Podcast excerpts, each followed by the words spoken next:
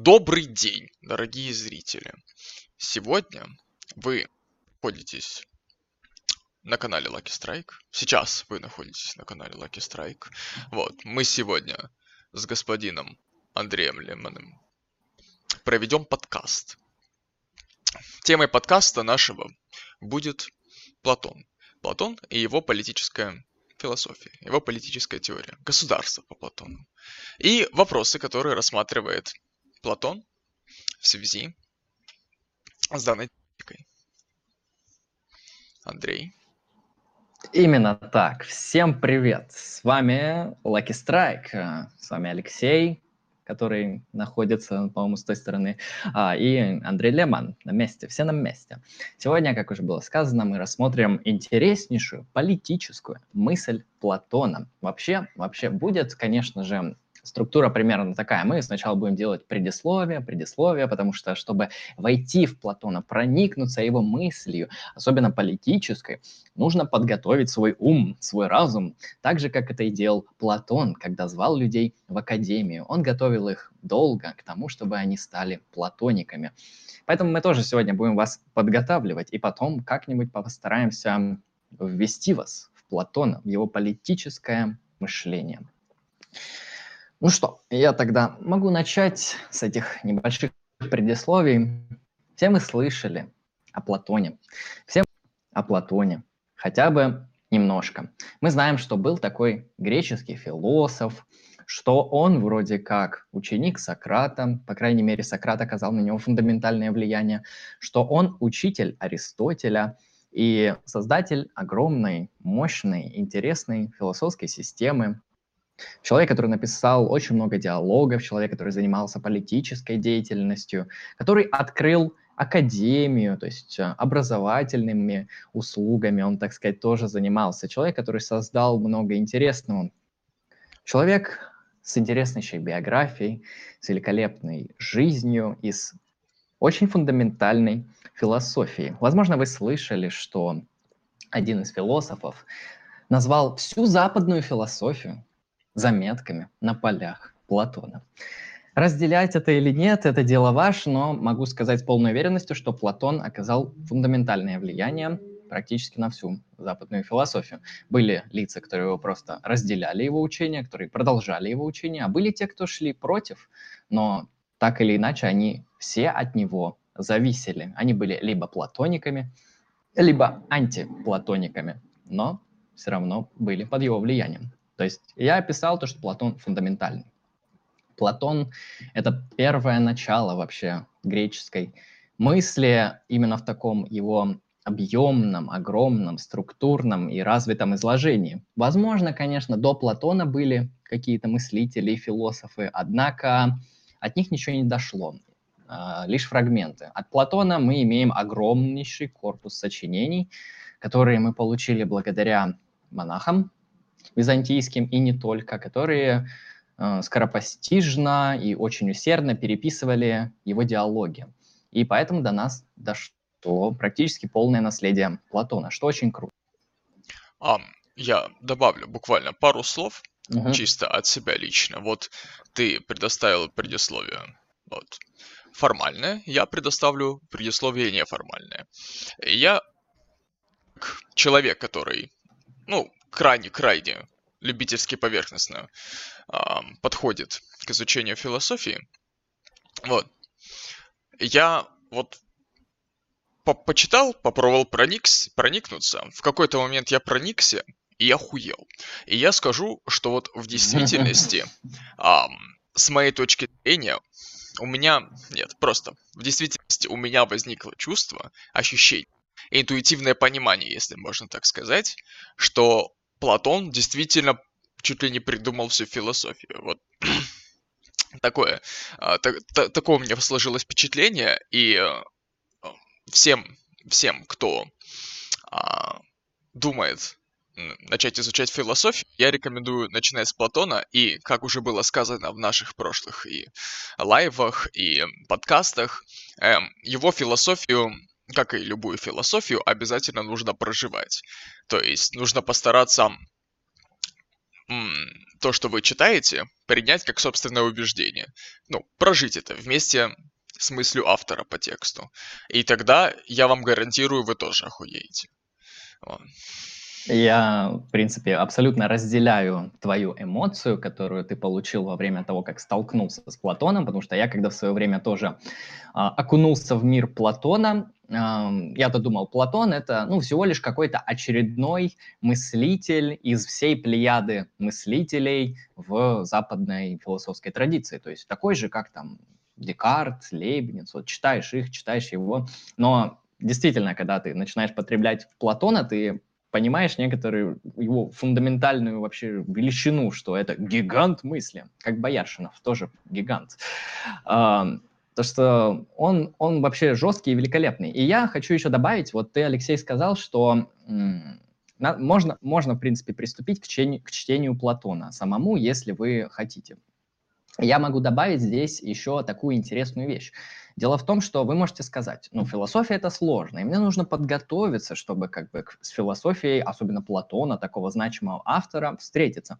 Однако я хочу вам сказать, Платон очень хитрый парень. У него очень интересные взгляды на то, как должна передаваться философия, и как она вообще, где она должна появляться, и как она должна функционировать.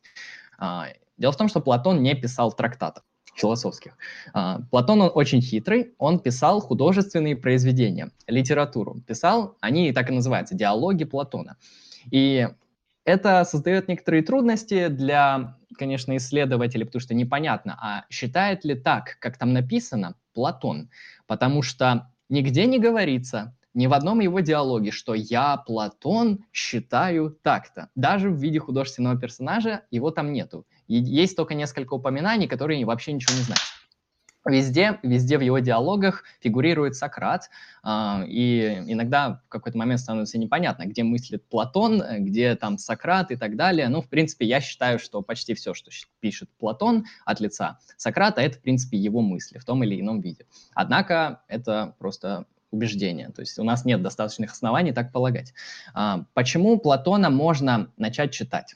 Почему вообще он такой доступный одновременно и одновременно сложный и фундаментальный? Так как он писал литературные тексты, вы сможете а, ну, их легко открыть и прочитать. Это не сложные какие-то формальные системы. Платон использует, так как до него не было какой-то вот огромной философии и не было уже каких-то состоявшихся жестких систем, Платон использует обыденный язык своего времени, чтобы философствовать. Именно поэтому он подает философию через какие-то обычные примеры, там, про кузнецов, про каких-то ремесленников. То есть он использует обыденный язык, у него нету сложных терминов, все довольно просто и понятно, и, мы, и можно сразу войти. Да, это использование таких примеров, это способ максимально наглядно провести свою мысль, максимально широко.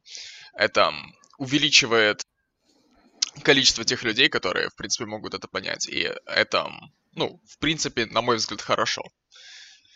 Порог входа у Платона действительно хороший в этом плане. Ну, в отличие, например, от Аристотеля. К Аристотелю уже нужна подготовка к определенным его трактатам. А, ну, Аристотель писал научные трактаты именно своего времени. Платон пишет литературу, поэтому вы можете смело браться практически за любые диалоги, которые вам нравятся, которые, тема которых вам интересна. Они по тематикам разбиты. Там диалог о красоте, там, о справедливости, о законах. Берете и читайте. А дальше что поняли? А, Еще одна особенность некоторых его диалогов, во многих случаях Платон не дает исчерпывающий ответ на ту или иную проблему. Он как бы, это у него метод такой на самом деле есть, что он рассуждает на какую-то проблему, он смотрит разные точки зрения, он показывает, как можно говорить в диалоге ту или иную проблему, ту же самую проблему справедливости.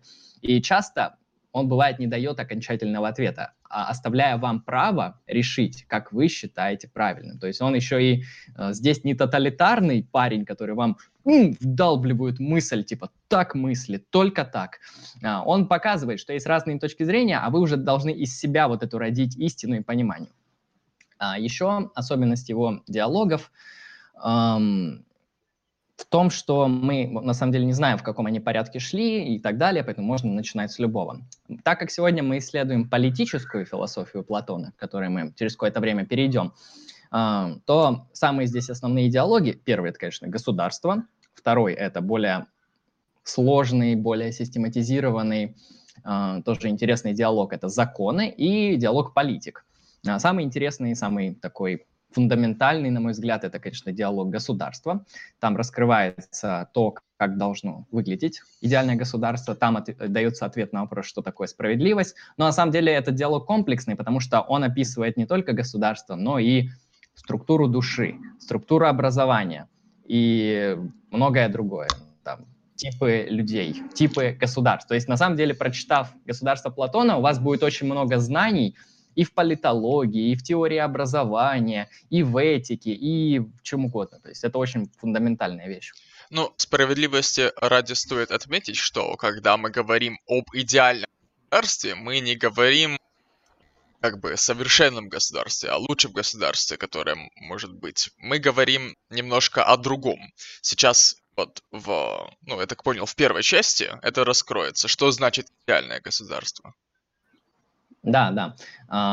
Когда мы вот очертили платоновскую биографию, очертили особенности его диалогов, а, мы можем переходить э, к его метафизике, к его теории познания, к его теории души. А, зачем мы это делаем? Дело в том, чтобы понять его политические взгляды, нужно сделать определенные определенную подготовку, потому что если вы не поймете его метафизику, хотя бы ну, в двух словах, хотя бы как-то, а, вы не поймете, почему государство именно такое, а не, а не другое. То есть, чтобы понять государство, нужно понять его теорию познания, теорию души, психологию, короче, и его метафизику. Хорошо, начнем мы с метафизики. Интереснейшая метафизика Платона, она характеризуется некоторой вертикальной иерархической топикой. О чем здесь идет речь? Платоновский мир, он поделен на два типа миров. То есть э, Платон — это дуализм. Хотя Платон, есть платоники-дуалисты, есть платоники-монисты, но, в принципе, две, две сущности мира по Платону мы можем иметь в его метафизике. А, первый, ну или второй, не знаю, как угодно. Давайте рассмотрим сначала а, феноменальный мир. То есть два мира, феноменальный и идеальный. Um, я на самом деле хочу предостеречь. Можно ли понять концепцию феноменального мира, не имея идеального? То есть понимание, понимание феноменального зиждется на идеальном, поэтому, может быть, лучше начать все-таки с идеального. Или ты считаешь, что понять не будет с феноменального. В принципе, можно, а, можно его мысль и так, и так объяснять. Платон в своих разных диалогах, он на самом деле по-разному проясняет свою мысль. Где-то он начинает с феноменального, ну, то есть с тех объектов, которые мы видим, а, и переходит к идеальному. А где-то он начинает сразу с идеального и говорит, что вот они формируют феноменальный. Поэтому можно и так, и так начать. Но я начну с феноменального. Если ты хочешь, можем потом типа свапнуться, так попробуешь с идеального переописать. А, хорошо. В чем суть? Вот эти два мира – я сейчас буду описывать феноменальный мир, мир видимых вещей, мир вот этих объектов, которые мы а, наблюдаем в нашем повседневном эмпирическом опыте, проще говоря. А, в чем особенность этого мира? Ну, во-первых, он изменчивый, он переходящий, он пространственный, он временной, а, он эм, материальный также. И Изменчивость, его основная характеристика. Текучесть, можно так красиво метафорически назвать. А, и Платон, он как бы задается вопросом, он ставит в какой-то момент проблему. А как мы можем знать истину об изменчивом мире? Сейчас, секундочку, для больше, ну, для прост, простое определение мира феноменального следует из, из, из самого понятия. Финальный мир — это тот мир, который нам дан в явлениях, то есть, ну, в опыте, грубо говоря. Да, феномен – это явление. То есть проясняем некоторые слова. Конечно, если что, спрашивайте. Если слова непонятны, возможно, мы будем их использовать. Вот, и Платон думает, а, в принципе, эта проблема уже поставлена была до него, а как вот мы, если мы имеем только изменчивый мир, мир непостоянный, как мы можем вообще в нем иметь эм, какое-то познание, как мы его можем познавать, если любое утверждение, которое мы делаем о тех или иных объектах, они будут эм, либо ложными, либо не соответствовать действительности, потому что я говорю там шкаф стоит сзади меня, а этот шкаф изменчив и так далее, то есть что, это, что такое шкаф, а вот шкаф, у которого на один атом меньше, это тот же самый шкаф, вот как бы, как мы можем делать высказывания о тех э, предметах, которые изменчивы. Эта проблема уже стояла. Платон ее решает очень интересно, и сейчас будет некоторый мысленный эксперимент, чтобы прояснить uh, мысль Платона, как от феноменального мира мы переходим к миру идей, к миру форм, uh, к миру образцов.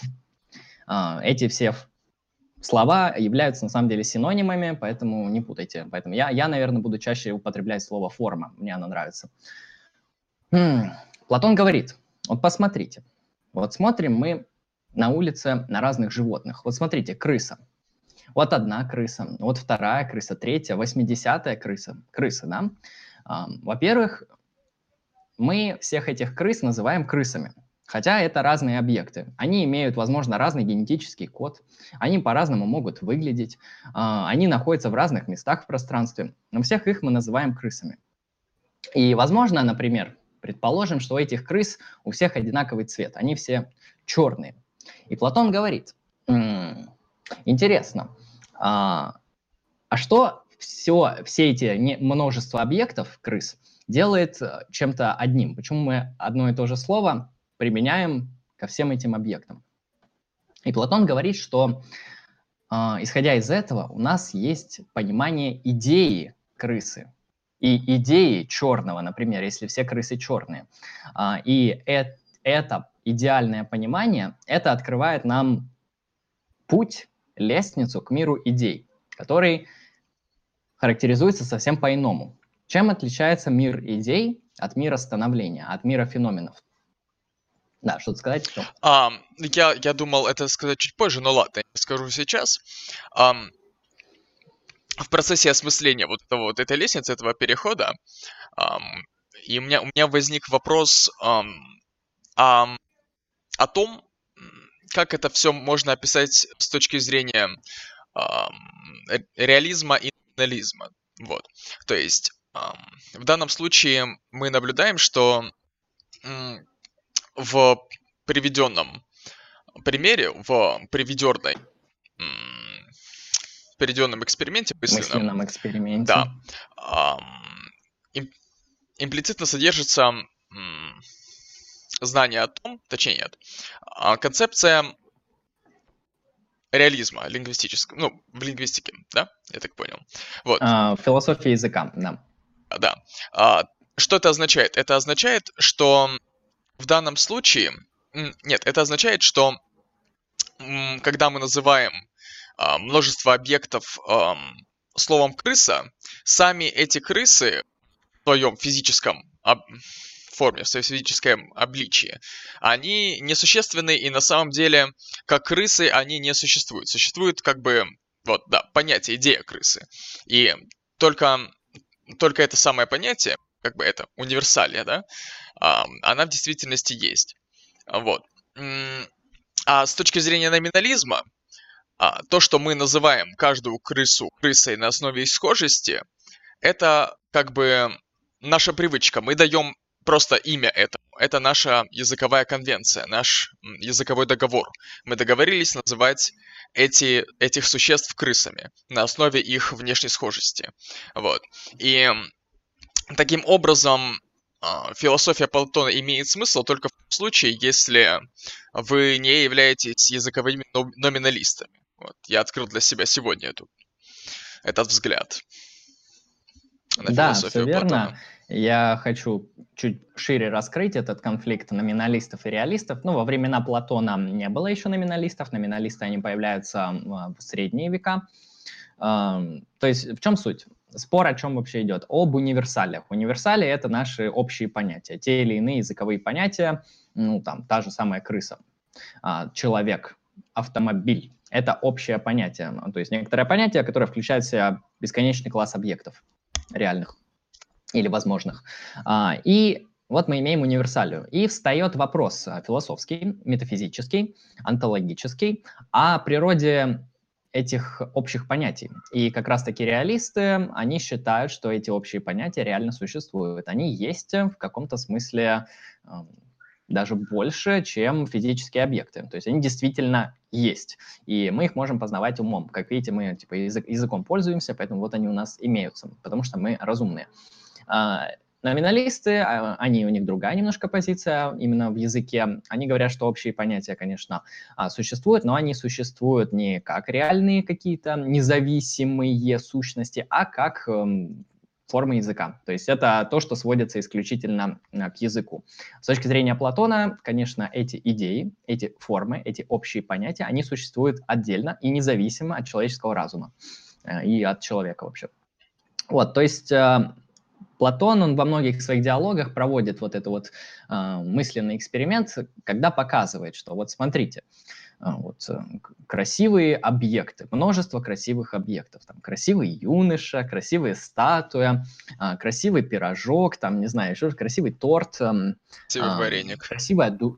да, красивая душа а, и так далее. То есть мы это все называем красивое. Но м- красивое само по себе, оно является идеей оно является тем, что отдает вот этим объектам свойства красивости. То есть эти объекты, они подражают идее красивости и приобщаются к этой идее. Идея же существует независимо.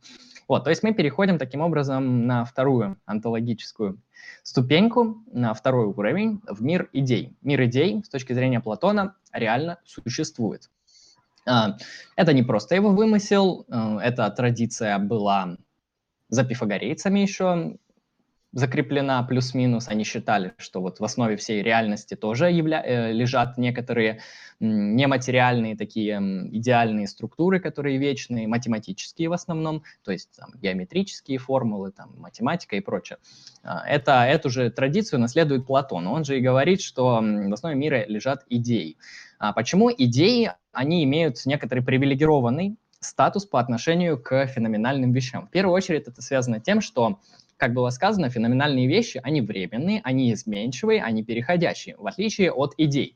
Идеи, они вне пространства, вне времени, то есть они не изменяются, а, они вечные, постоянные, вневременные и идеальные таким образом.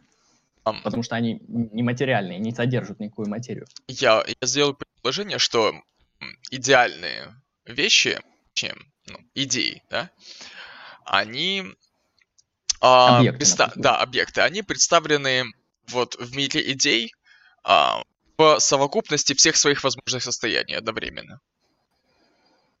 Ну, на самом деле, с тем, как познавать мир идей, у Платона немного сложно, потому что с познанием, с самим познанием идей возникают некоторые проблемы, потому что мы-то находимся по Платону в мире феноменальном, и как мы вообще имеем возможности познавать, познавать вот эти идеальные сущности. Это ставит проблему, э, из которой Платон развивает свою теорию познания, про которую мы скажем э, позже, пока будем добивать метафизику, антологию. А, вот, и таким образом вот есть этот мир идей, и как видите, если мир феноменальный, он изменчивый, значит он хуже. Он изменяется, там протекает, э, э, умирает, рождается, то есть он движется. А, он таким образом хуже, потому что мир идей, он как раз-таки все обратно имеет. Он противоположен ему, он вечен и неизменен. неизменен.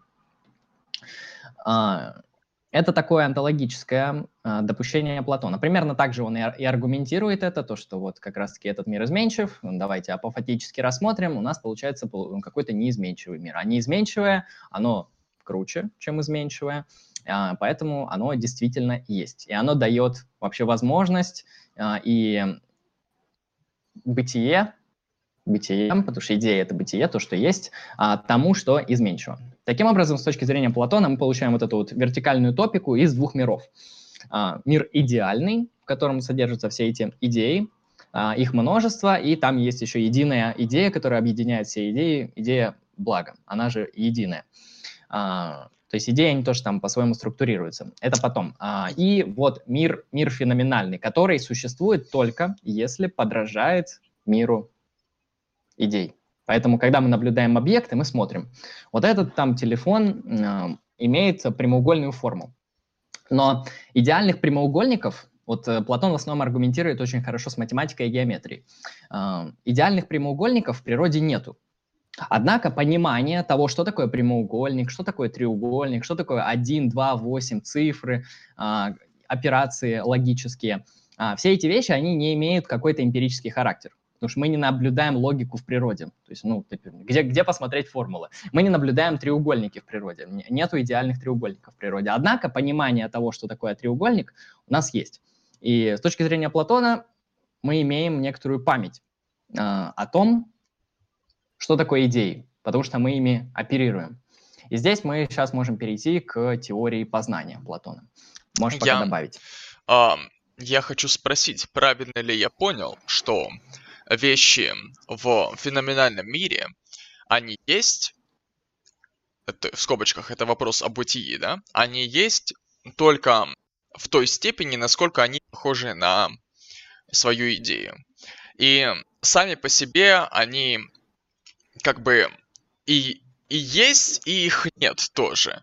Они есть в том смысле, что они являются отражениями, они отражают, они как зеркало. И я читал, вычитал метафору на эту тему насчет зеркала, точнее аналогию насчет зеркала.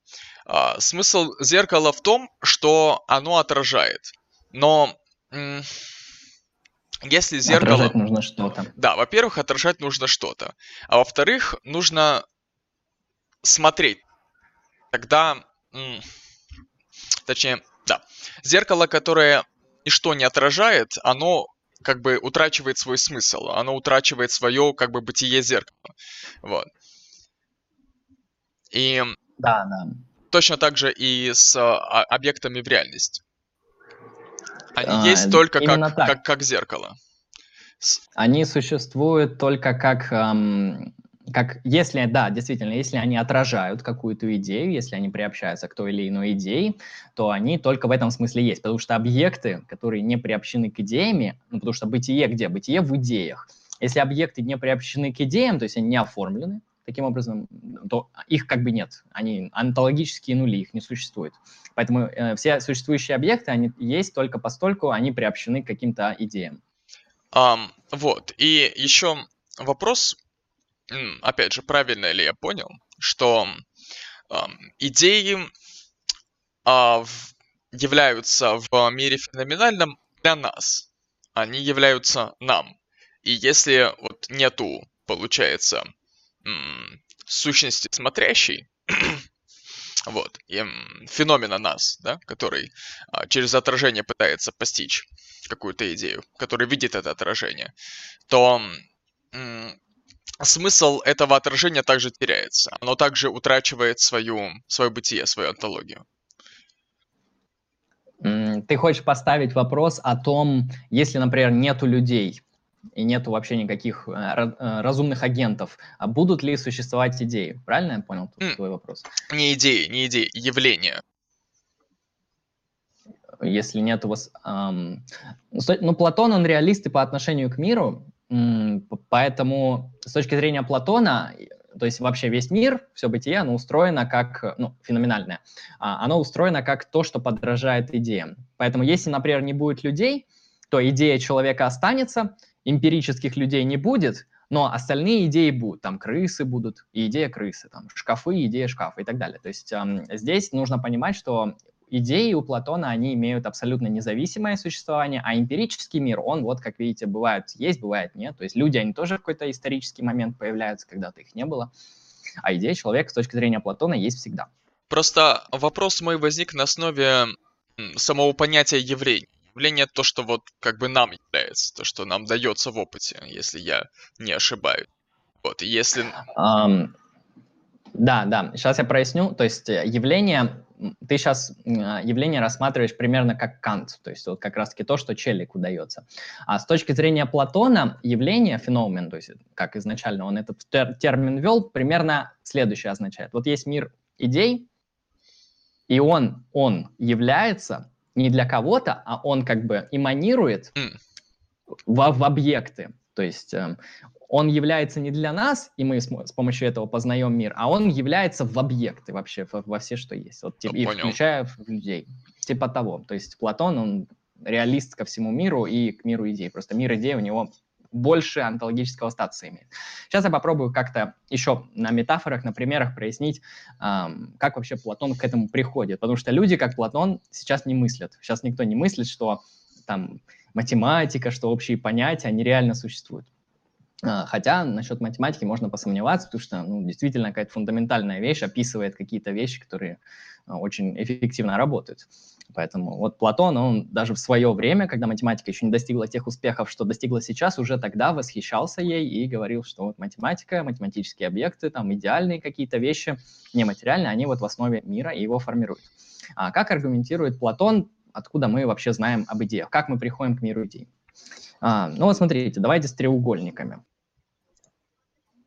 Вот, э, вот видно, надеюсь. Вот я нарисовал треугольник. А, вы скажете, что это треугольник.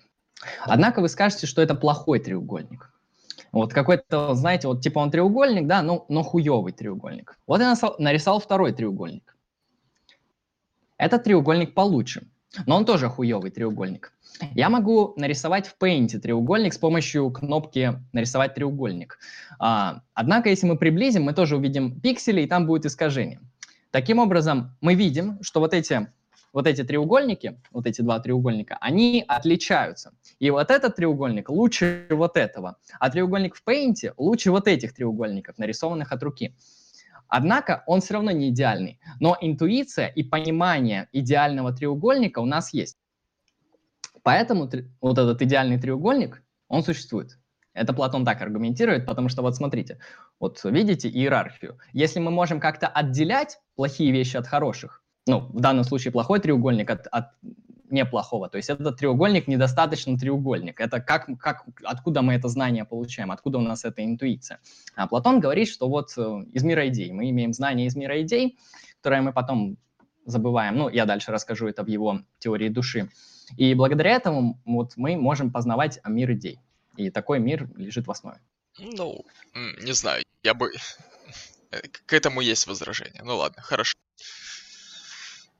Ну, я проясняю именно мысль Платона. Возразить, конечно, можно. А, что еще по идеям?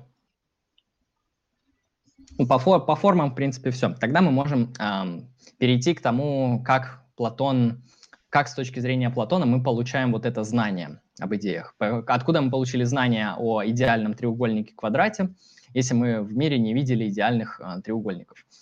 А, а знания есть. А, кстати, еще добавлю вот а, на примере по поводу крыс, чтобы еще лучше пример привести. Вот на примере есть какая-то крыса такая здоровая, такая огромная, хорошая, добротная, размножается такая, знаете, быкует, сильная, мощная крыса. Вот. И мы видим какую-то крысу, которая родилась, например, больной, или там у нее недостаточно лапок. У, у крысы, насколько я знаю, четыре лапы, это родилась с двумя. И мы говорим, что крыса, которая больная, она недостаточно соответствует идее крысы.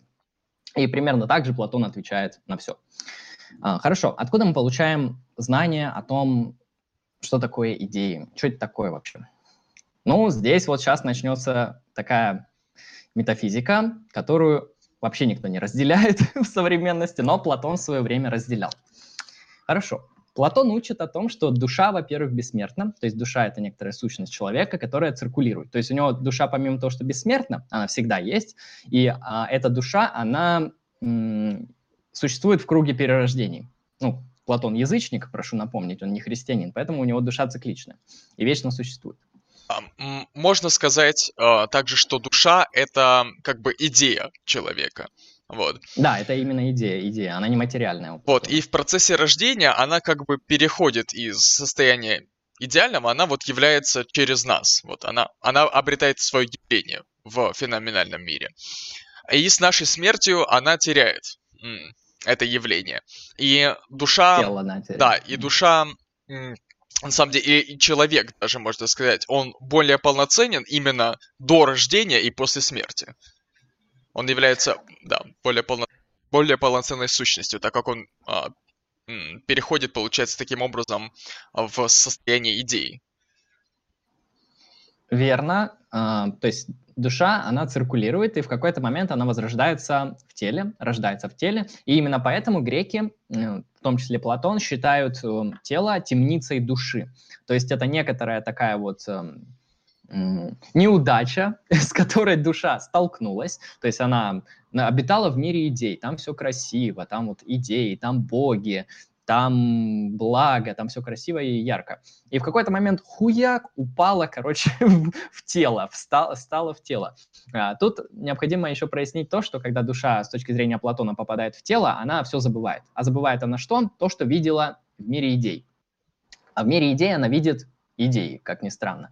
А, именно поэтому Платон говорит, что, смотрите, знание о том, что такое идеальный треугольник, у нас нету, пока мы не начнем упорно заниматься математикой и геометрией. Однако понимание вот этих идей у нас есть. У нас остается интуиция, то есть некоторая дорациональная вот эта вот способность понимать а, идеи, потому что душа, когда она была в мире идей, она их наблюдала, а когда попала в тело, она это забыла. Это Платона теория познания такая.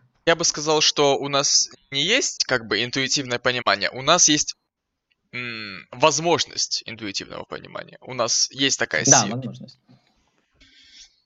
По крайней мере, для тех, кто язык имеет, умеет разговаривать. А, Платон, кстати, не ставит эту проблему почему-то. То есть, наверное, в его время не было такого феномена, как Маугли. Я не знаю, как-то он... Он, он мне, мне на первый взгляд показалось, что он считает, что человек, он, ну, язык как-то естественно приобретает, что нет человека без языка, а все, что говорит Платон, оно, оно относится к языку, к мышлению. И как, как бы Платон прокомментировал человека без языка? Он бы сказал, что у него нет души. Ну, вероятно, он бы сказал, что это просто животное на самом деле. Потому что человек — это душа, душа — это нематериальная сущность. А в Маугли, например, ее нету, потому что он не имеет языка, то это просто зверь.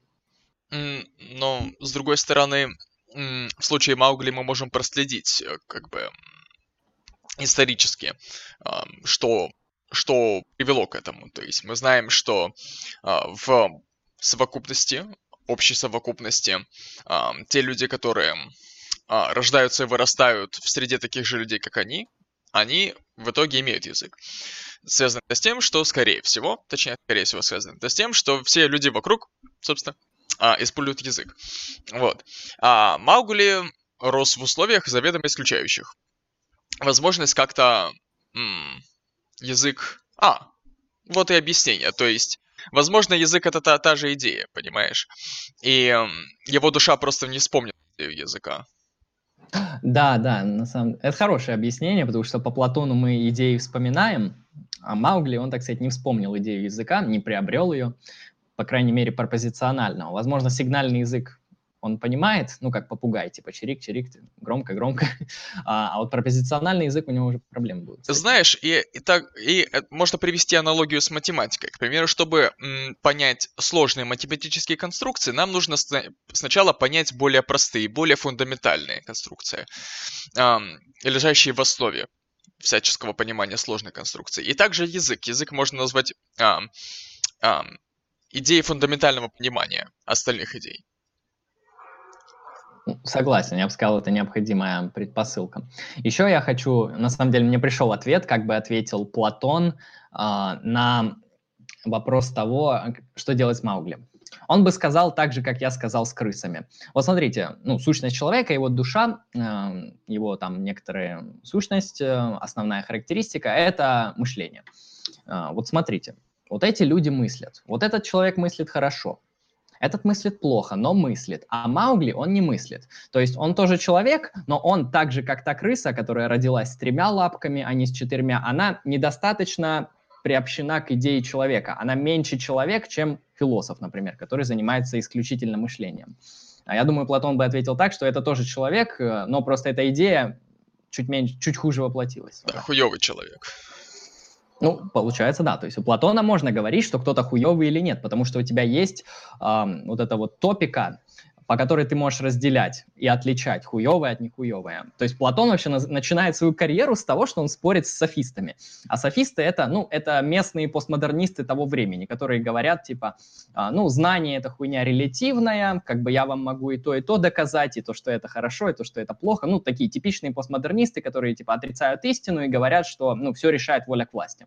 Вот, если я могу хорошо защитить позицию, ну, в принципе, значит, это истина. И так далее. То есть истина то, что я могу силой показать.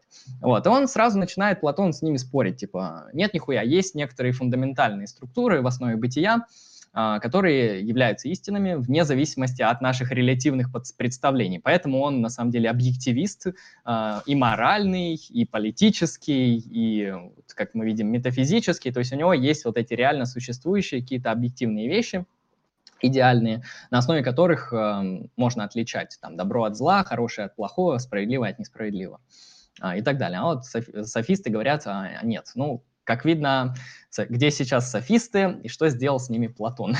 Во-первых, на самом деле, Платон ввел в традицию, особенно философскую, понимание софиста как что-то отрицательное. То есть это вообще заслуга Платона. Он создал некоторый миф, то, что софисты — это такие политики, которые пиздят там на трибунах, а, и наебывают всех. А на самом деле это просто были репетиторы. Ну, то есть челик занимался образованием за деньги частным. И многие. Да, и в прошлом подкасте, что мы эм, предлагали взгляд Ницше, как он, как он контрит все это, и как он, наоборот, оправдывает софистов, называя их добродетельными. А, есть такой, да. Ну, Ницше, он антиплатоник. Вот э, добавлю пару слов по Ницше. А, Хайдегер, вот он философ, короче, у него есть работа по Ницше. И Хайдегер прочитал Ницше как перевернутого Платона. То есть Ницше — это Платон, со знаком минус, то есть отрицание просто, вот типа того. То есть, да, Ницше — это антиплатон. Если вам не нравится Платон, берите за Ницше сразу. Если вам не нравится Ницше, берите за Платона. Так что да. А, хорошо, теорию познания, теорию души мы у Платона раскрыли, и теперь мы ответили на вопрос, как мы получаем знания идей. Идеи мы наша душа их созерцает, она после смерти опять отправится в мир идей, где их будет созерцать, потом опять попадет в тело, забудет, и она их может вспоминать, путем определенной интеллектуальной работы, путем практики. А, и также у нее есть интуиция о тех или иных идеях. Так устроена душа. Про душу мы еще будем говорить, когда перейдем к государству, потому что есть разные типы души. А, так, эту теорию познания раскрыли, метафизику раскрыли. Хорошо, сейчас еще один комментарий, и мы перейдем к политике. А, так как э, Платон это древний грек, античный, язычник, нужно понимать такую особенность, что у этих людей есть такая вещь, как тождество микрокосма и макрокосма. Поэтому все вот эти некоторые аналогии, которые мы будем слышать при разборе его политической теории, это нормально для того времени. А дело в том, что как раз-таки, что это значит? Микрокосм, макрокосм. Это значит, что так, как устроена, например, наша душа, психика, тело и так далее, примерно так же устроено и бытие, по тому же принципу. То есть можно экстраполировать наше знание о человеке на знание о Вселенной, ну, о, о космосе, о мире. А, и наоборот. То есть это тождество микро- и макрокосма. Это тоже нужно помнить, когда будем говорить дальше. Потому что после Канта это, конечно, все под вопрос ставится. Политика Платона.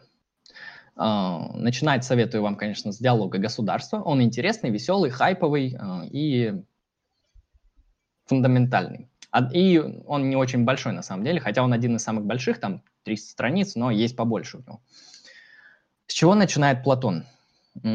Чтобы ответить, он так хитрит, знаете, и, кстати, из-за этого традиция философии политической сложилась именно такая, что чтобы говорить о политике, нужно ответить на вопрос, что такое государство. Платон, он говорит эм, с Фросимахом, с, не Платон, а Сократ. И они спорят. Они начинают с того, что такое справедливость. Они ставят вопрос о справедливости. И начинают над ним работать. И они говорят, а давайте, короче, ответим так. Давайте представим идеальное государство и опишем его. А в идеальном государстве уж точно будет справедливость. И тогда мы сможем ответить на вопрос, что такое справедливость. И, в принципе, сейчас любые политические философии, особенно современные, они примерно так и делают. Они отвечают на вопрос, что такое справедливость, иногда, что такое свобода, и на основе этого уже строят политику. Um, там, либертарианцы, марксисты и так далее. Я хочу, я хочу добавить, что Платон на самом деле поступил очень прикольно. В самом-самом начале своих, в своем диалоге государства, а, да, он приступает к рассмотрению понятия справедливость и ну, описывает попытку м, дать определение справедливости. Вот. И в данном случае мы можем наблюдать м, такую штуку, как концептуальный анализ. То есть м, в данном случае несколько человек м, оппоненты Сократа, и сам Сократ в том числе, они вместе ищут через, э, через дискуссию, а они ищут определение настоящее значение слова справедливость. Потому что когда вот мы используем какие-то слова, например, там стол, ручка и так далее, или, например, политические термины, там власть, свобода, мы как бы понимаем их интуитивно и вот на основе этого присваиваем им значение. А концептуальный анализ это своеобразный, своеобразное очищение, умственное очищение, а, прояснение понятия, прояснение его значения. Вот.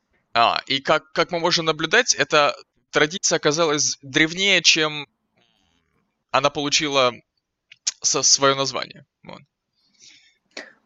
А, да, я согласен, я здесь как раз добавлю, эм, как это исторически выглядело. То есть филос... вот в современности часто бывает упрекают философию, что там какой-то мистический, какой-то такой э, несуразный бред, который понятен только философам. Короче, в общем, это какая-то дичь для философов, э, чтобы пилить бюджет. Это та идея, которую я уже говорил несколько раз. А, вот. Но дело в том, что вот в 20 веке появилось, по крайней мере, ответвление такой школы, как не совсем школа, это направление, э, я бы сказал, это стиль, стиль, правильно сказать, а, аналитическая философия, которая м, говорит, что философия должна быть а, четкой, аргументированной, ясной, понятной, доступной. И на это они делали акцент, и, в принципе, сейчас вся современная академическая философия, кроме континентальной, она выглядит плюс-минус ясно, понятно, то есть человек, который эксперт, он в ней может разобраться, и человек, который не эксперт, он тоже может посидеть, прочитать, осмыслить и разобраться. А, но мы думаем, что эта традиция сложилась недавно, а, а она началась с самого начала как раз-таки. То есть Платон, он этим и занимался. То есть он брал какое-то понятие, которое мы вот в нашей практике обыденно используем. И такой говорит, ну вот смотрите, вы вот говорите про справедливость, а, а давайте попробуем определить, что это, какие необходимые условия справедливости, что это такое, как это слово используют, а, что вы понимаете под этим, когда используете слово справедливость. То есть он начинает анализ языка, концептуальный анализ. И он использует обычные термины, обычные слова, он не использует сложных конструкций, он использует обыденный язык своего времени, он использует рили слова просто из бытового обихода. Там идея — это то, что видится, смотрится, то есть вплоть до такого. И так далее. То есть э, концептуальный анализ понятий начался с Платона, и, в принципе, философия, она из себя во многом и представляет концептуальный анализ понятий. Да, я хочу добавить, что а, такой метод, он полезен далеко не только философам. Он полезен вообще практически всем людям, которые так или иначе участвуют в дискуссиях, а это почти все люди. Вот. Очень часто бывает, что вот интуитивное понимание вещи, то есть то значение, которое вы придаете какому-то понятию интуитивно, оно может не соответствовать тому же значению, который, который, которым наделяет эм, понятие ваш оппонент. И через концептуальный анализ, а, через, ну, в данном случае в диалоге, вы можете прийти к какому-то общему определению, с которым вдвоем согласитесь, и дальше а, спор может схлопнуться, а может пойти значительно конструктивнее. Верно. Поэтому не думайте, что философия это какая-то около религиозная, около сектантская мистика, и всегда такой была. Нет, философия в своих хороших, нормальных проявлениях это анализ понятий, чтобы понять, как вы используете слова. Потому что э, это полезно. Почему? Ну, во-первых, вас не наебут. Если человек выходит на трибуну и говорит, мы ради справедливости должны сделать это и это. Ну, вы, конечно, можете просто послать его нахуй, сказав, «А, нет, я панк, мне похуй. Но если вы человек умный, рассуждающий, такой критически мыслящий, подкованный, эрудированный, вы можете сказать, вот ты говоришь про справедливость, а что такое справедливость, друг мой? Почему ты думаешь, что мы все одинаково воспринимаем здесь справедливость? А есть ли у тебя вообще понимание справедливости? Можно спросить у него за это. Возможно, он ответит, что такое справедливость.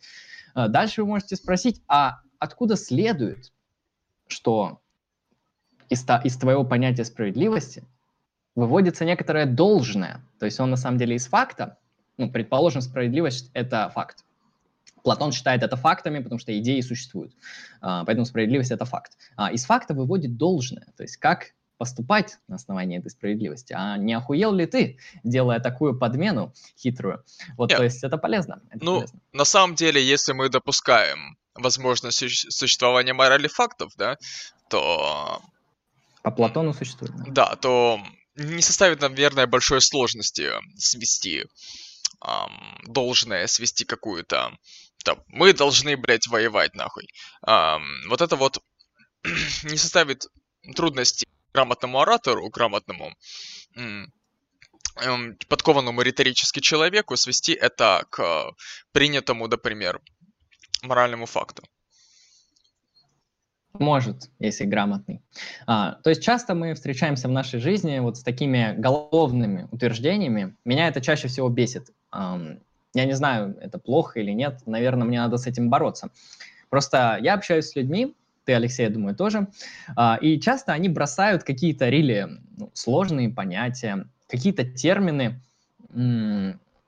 и они думают, что я их понимаю так же, как они.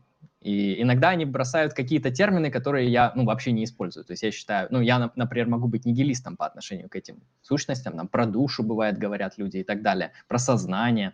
А, вот. И люди такие говорят, ну, знаешь, там, в моем сознании это так. И я такой, что ты несешь? Это набор слов. Или там, а, вселенная думает обо мне что ты, блядь, несешь нахуй? Ты опять набор слов как бы сделал. И для этого, чтобы понимать, где набор слов, а где что-то нормальное, нужен концептуальный анализ. То есть, как минимум, спросите у людей, а, что он имеет в виду. А может, действительно, в его метафизической картине а, Вселенная — это личность, личность мыслящая, личность волевая, то есть совокупность вещей мыслит, имеет волю, имеет жизнь, то есть он пантеист, например, какого-нибудь индуистского толка, и у него вот это вот понятие, то, что Вселенная мыслит обо мне и думает обо мне, оно будет иметь смысл. Но мне кажется, вряд ли. Мне очень кажется, вряд ли. Вот ты, Алексей, встречался с такими людьми, которые используют понятия, вот, вот как это э, правильно сказать-то, э, ну... Опрометчиво, не знаю. Опрометчиво, да, да, слишком вольно, типа, очень Ну, ну конечно, повсеместно, это вообще самое самый частый недостаток, ну или не, особенность, самая частая особенность вообще у людей, склонных к каким-то теоретическим дискуссиям. И я даже не знаю, вот в плане эмоций, мне нужно на них злиться или нет. Но это уже моя, так сказать, личная экзистенциальная проблема. Испытывать к ним ресентименты. ну, точнее, это, это на самом деле не ресентимент. Это, у Ницше есть типа, две эмоции. Есть ресентимент. Ресентимент — это ненависть по отношению к лучшим. А есть наоборот. А, у лучших есть эм, пафос дистанции. Презрение. Это, Ницше. это некоторое, да, да, это некоторое отвращение к худшим. То есть э, вот это вот непреодолимая вещь. Вот, возможно, у меня какая-то деформация тоже случилась.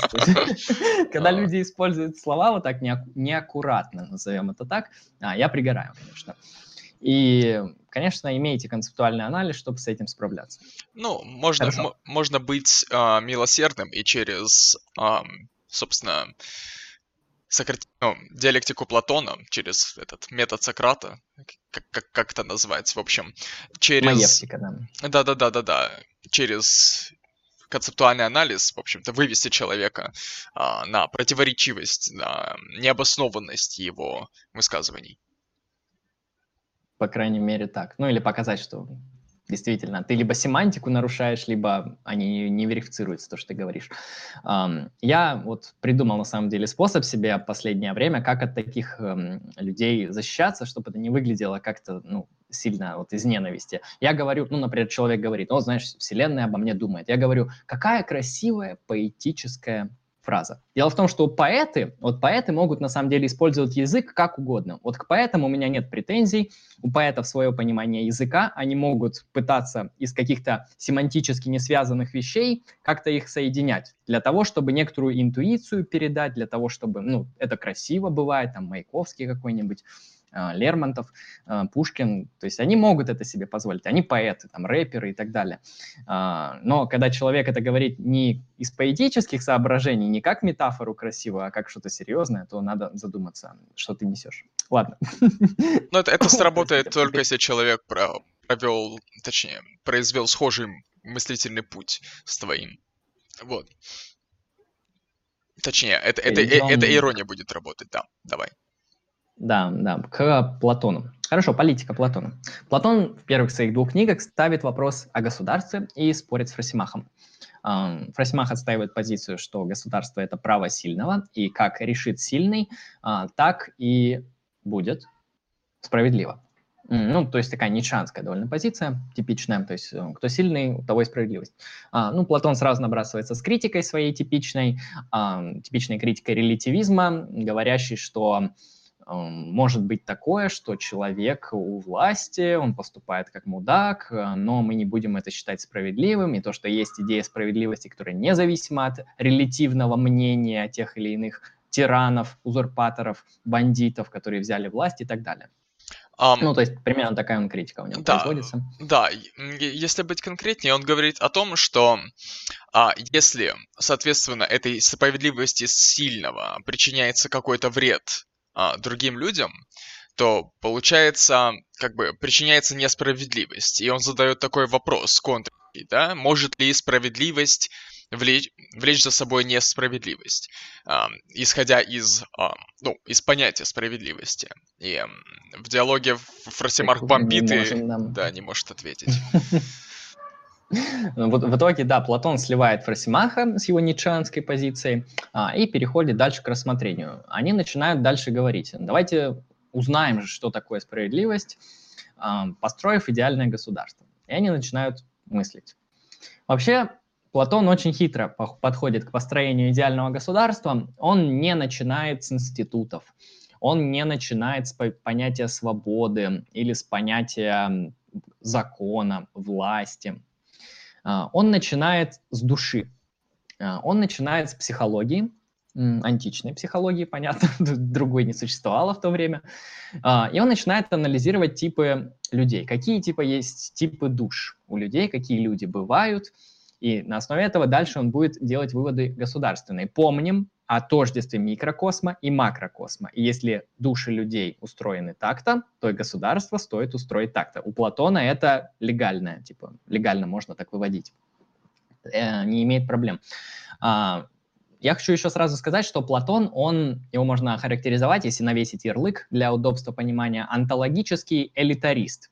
То есть он считает, что люди от природы, то есть сущностно в своей душе, душа это, как мы знаем, вот некоторая сущность человека нематериальная, эм, они определены, какими им быть. То есть эм, онтологический элитаризм. Все люди разные, все люди распределены по определенным типам души, и они эту душу не приобретают, они ее не изменяют, они ее имеют по рождению.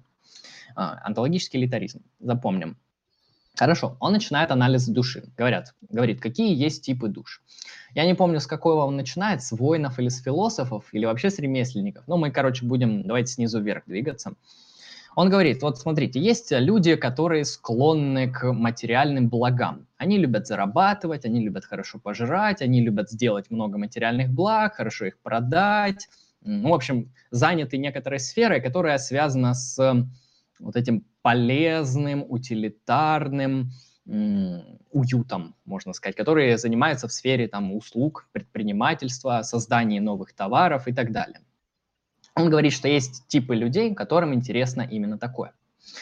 А, и во все эти типы души, собственно, это третья каста у Платона, Платона кастовая система. А, самая низшая из них будет третий тип души, который ближе всего находится к материальным благам. Но это, в принципе, все бизнесмены, все люди заняты производством, там, физическим трудом, люди заняты перераспределением, потреблением, созданием материальных благ. Тут довольно все просто. Таких людей мы встречаем очень часто.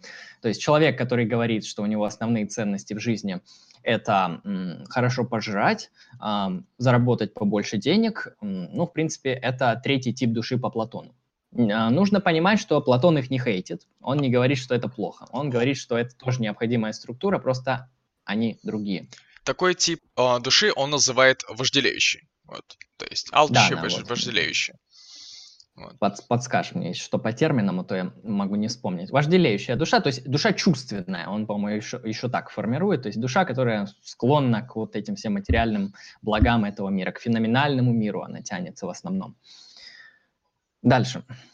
Он говорит, есть тип души яростная. Душа яростная, буйная, душа такая, знаете, движущаяся, очень активная, очень пассионарная, душа, которая видит, не видит вот этой ценности в тех материальных благах, которые видит чувственная душа, но душа, которой интересны состязания, душа, которой интересна слава, вот, эм, вот это вот э, победа, то есть некоторый э, статус, который она может получить, э, если она э, одержит там, ту или иную победу в соревновании, в войне, в доблести, в чести и так далее. То есть это душа вот такая буйная, действующая, душа воина, можно сказать, душа стража. И люди с таким типом души, они занимают вторую касту. Чем они занимаются? Это люди, которые заняты защитой, обороной, внутренней и внешней. То есть это полиция, это администрация, это военные, это все лица, которые связаны с как раз-таки с администрированием, то есть все органы власти конкретные, которые там исполняют определенные поручения. Это полиция, это внутренняя оборона и это внешняя оборона. Это стражи. Да, если использовать метафору, то стражи идеального государства. То есть это те люди, которые э, своими действиями обеспечивают его как бы существование, если так можно выразиться сохранность, да. То есть мы можем сказать, ну а зачем эти стражи? Ну, дело в том, что если не будет стражи, не будет вот этого как раз-таки... Во-первых, государство могут захватить, во-вторых, государство может изнутри через гражданские войны или еще что-нибудь разрушиться и так далее. То есть стражи, они нужны как некоторая функция, которая поддерживает порядок э, внешний и внутренний, и захватывает там что-то из, снаружи, там уничтожает кого-то снаружи и так далее. И поддерживает порядок и перераспределение внутри. Да, и насколько я помню, а, все, все люди, да, к этой касте приуроченные, они внутри этой касты являются равными. То есть и мужчины, и женщины, и, ну, все, все граждане, Дети, да. получается, да. Есть такое. Нужно понимать, что у Платона онтологическое разделение по душам, и у него еще разделение по правовому статусу в каком-то смысле тоже. Потому что люди, которые находятся в третьей касте, у них есть право иметь свою собственную семью частную, у них есть право частной собственности, иметь свой бизнес большой, быть хорошим предпринимателем, то есть эм, или хорошим рабочим, специалистом, там, крестьянином, или инженерам, а, они все это могут делать, и у них очень много, на самом деле, дозволений у третьей касты, вот, в том числе право частной собственности. И в том числе, извини, извини, в том числе право воспитывать своих детей. Вот. Да-да-да, это там тоже особенность будет про детей. Как раз это теория образования Платона. А, вот, то есть, э, в принципе, третья каста живет как ну, какой-нибудь современный либеральный мир. То есть это в основном вот то, как Платон описывает третью касту, это где-нибудь там, ну, либерализм победивший. А, а, успешный такой. Да, он переводит, э, ну, метафору, называет это стадом, но, опять же, не в уничижительном смысле, а он, он не имеет... Э, негативной окраски в использовании Платона. Это метафора. А вторая каста, каста воинов, он метафорически называет сторожевыми псами. Ну, или... Угу. Или... Собаки. Собаками пастушьими. Верно, да. То есть вот эти все уничижительные коннотации, то есть стадо, пес, они появляются позднее. Во времена Платона эти животные, они исполняли фундаментальную функцию, так же, как мы сейчас любим интернет и компьютеры, а также в то время любили собак, потому что они по факту тебе помогали и в охоте, и в твоем сельском хозяйстве. То есть собаки это хорошо, это круто. То есть кого-то назвать собакой, это даже не оскорбить. А, и стадо, потому что стадо это по факту все твое имущество. Потому что в то, если сейчас твое имущество можно измерять недвижимостью, акциями, там, капиталом, заводами и так далее, то в то время имущество твое измерялось э, скотом в основном. То есть скот основная такая единица была, и если у тебя большое стадо, ты его любишь, ты о нем заботишься, оно вообще поддерживает твою жизнь, твою семью, твой рацион, твою власть некоторую и так далее. То есть стадо это тоже, что человек любит того времени, то, что уважает, к чему относится хорошо. И именно эта метафора должна пониматься здесь так. То есть стадо здесь в хорошем смысле то, что зачем нужно тоже ухаживать, чтобы оно не творило хуйни, но там исполняло свои обязанности тоже хорошо и добросовестно реализовал, реализовывалось, в общем. А, хорошо, собаки, стадо, а, третья каста, точнее, первая каста, верхняя каста самая. Он говорит, что вот смотрите, есть типы души, такие люди, люди созерцательные, люди мыслящие, люди, которые любят вот поразмышлять, подумать, они, они такие задумчивые, мудрые, а, они ставят вопросы, они их интересует мир, причем не только материальный, они там начинают задумываться о природе тех или иных материальных вещей. То есть это люди созерцательные. Эта душа называется созерцательная душа или душа философа. Здесь мы открываем третью касту. А, это каста философов. Это люди, которые заняты интеллектуальным трудом, интеллектуальной деятельностью. А с точки зрения Платона философ это не просто человек, который думает головой, а который созерцает идеи. То есть человек, который работает с идеями, который там их пытается созерцать, их пытается достичь, их пытается передать, хранить, объяснить, как их применять, как их воплощать и что, что на основе этих идей делать. То есть это на самом деле тоже сложная работа, которая имеет высшую ценность. Да, в данном случае а, Платон также приводит эм, знаменитый миф о пещере. Эм, да. Да, то есть представим группу людей, которые живут в пещере, и в этой пещере есть как бы какой-то какой-то проем во внешний мир. Вот. Mm-hmm. А, какое-то окошко, через которое проникает луч света. И люди, большинство людей, которые сидят в этой пещере, они наблюдают за пляской лучей на стенах и, э, ну, пляской теней, да, и э, полагают слепо, что это есть весь реальный мир. А среди этих людей может найтись несколько, ну, предположим, один человек найдется, который задастся вопросом, есть ли реальность, те лучи, те тени, которые мы наблюдаем. И этот человек, он поставит себе целью эм, выйти из этой пещеры и найти. И философ, э, с точки зрения Платона, это именно тот, кто во-первых, смог покинуть эту пещеру, который смог узреть реальный мир, не ослепнуть, вернуться и вывести остальных, провести из этой пещеры. Вот. А, Потому так... что он имеет опыт уже, как выйти. Да, да, да, да, да. Вот. И еще отмечу, что по формам, по идеальной формам, насколько я понял, Платон представляет себе философов как монархов, либо как аристократов. Вот. То есть, правителей, да. Правителей, да. А, но я имею в виду, он допускает возможность как и единоличного правления, я так понял, да, так и аристократического. Аристократического, да. да. Это он будет показывать, потому что есть разные типы государств. Ну, самое лучшее с точки зрения его монархия, но есть и другие, и он тоже их описывает. А я еще по пещере добавлю. А, миф о пещере изложен в седьмой книге государства. Если вам интересно конкретно это, можете сразу ее открыть, прочитать. Довольно интересно, все метафорически описано. Ну, во-первых, нужно сразу понимать, что это миф. То есть Платон, он пытается свою огромную концепцию, на самом деле миф о пещере, он проясняет практически всю философию Платона.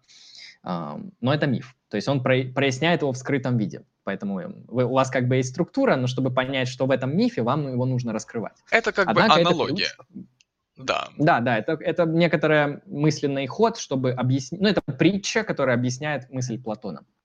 Вот. Что, что там еще в этой пещере? Ну, еще раз структуру опишу. А, сидят узники на самом дне пещеры, они привязаны и смотрят на стену. На стене, на стене те, тени, однако они с рождения ничего не видели, кроме этих теней. Поэтому для них эти тени – это единственная реальность, потому что они ничего больше не видели.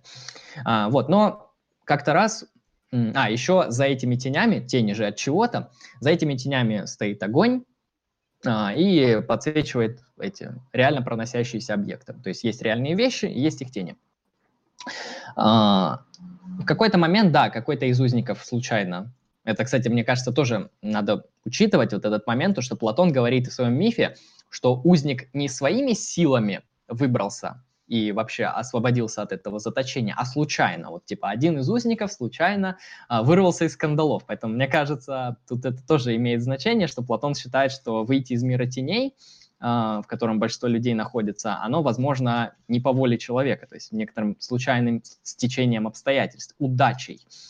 А, вот выходит этот челик и видит, что помимо теней есть реальные объекты, и он видит впервые вот этот огонь, который жжет ему глаза, а, потому что раньше он наблюдал только тени. Он видит реальные объекты, он видит, э, он видит э, огонь, его это даже на самом деле сначала пугает, это для него отвратительно, потому что ну, раньше он наблюдал объекты, которые не режут ему зрение, которые ему вот приятны, удобны, те самые а, тени. И затем он еще видит, видит, что есть выход из пещеры. То есть за этим огнем и объектами есть еще выход из пещеры. И когда он выходит из пещеры, он видит солнце. А солнце, оно еще более ослепительно. И солнце — это то, что вообще дает бытие этой пещеры. То есть эм, не только огонь светит внутри, но и солнце туда светит. Такой вот интересный миф. А что здесь можно увидеть? Ну, сразу видно, конечно же, антологию Платона в его мифе о пещере, которую он описывает. Во-первых, есть мир идей, мир форм, мир парадигм, и есть мир феноменов, мир теней. Сразу вот эту дихотомию, которую мы замечаем. А, как мы понимаем, мир теней это наш феноменальный мир, который размыт, который, конечно, имеет форму, который в то же время является переходящим, изменчивым, непостоянным, то есть он мутный, он как тень. То есть наш феноменальный мир из этого мифа исходит, что это тень. И за этой тенью человек, э, который выбирается, он обнаруживает реальные объекты. Это как раз-таки те самые идеи, которые уже потверже имеют очертания и там постоянно носятся, как говорит э, Платон. А, то есть они там постоянно есть. И таким образом вот эти объекты, которые Челик находит в пещере, это мир идей. Но когда Челик выходит из пещеры, он находит идею идей, ту вообще идею, которая дает всем идеям бытие. Это солнце. Он видит солнце, это по Платону единая, идея блага. То есть это высшая идея, которая описывается, если что, только апофатически. Мы ничего не можем про нее сказать. Единственное то, что из нее как бы все идеи исходят. Примерно об этом нам говорит интересный миф Платона о пещере.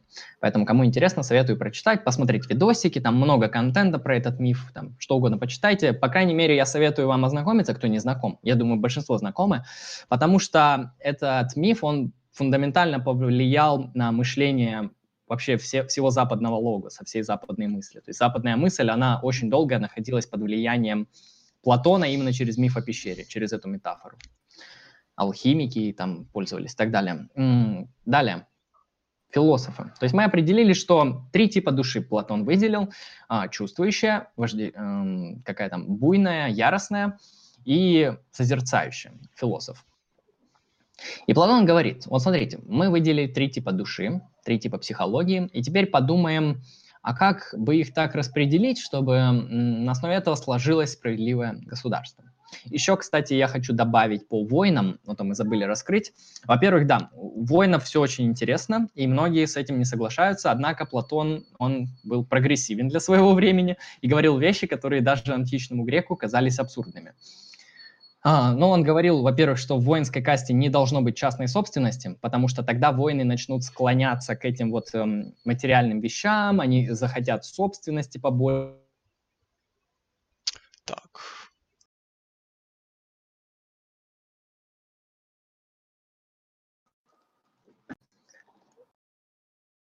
Здесь. А, они захотят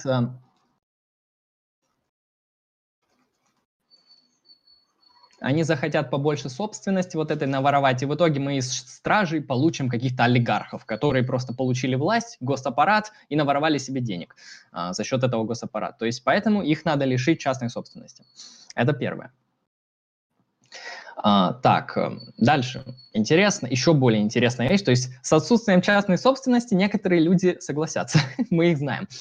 А, дальше, общность жены детей – вот это вот интересная вещь. Это только в касте воинов, уточняю. То есть если вы обычный предприниматель, обычный рабочий, обычный производитель, на вас это не распространяется. У вас может быть куча яхт, куча вилл, куча акций и куча женщин. Это ваше дело. А если вы воин, то все по-другому.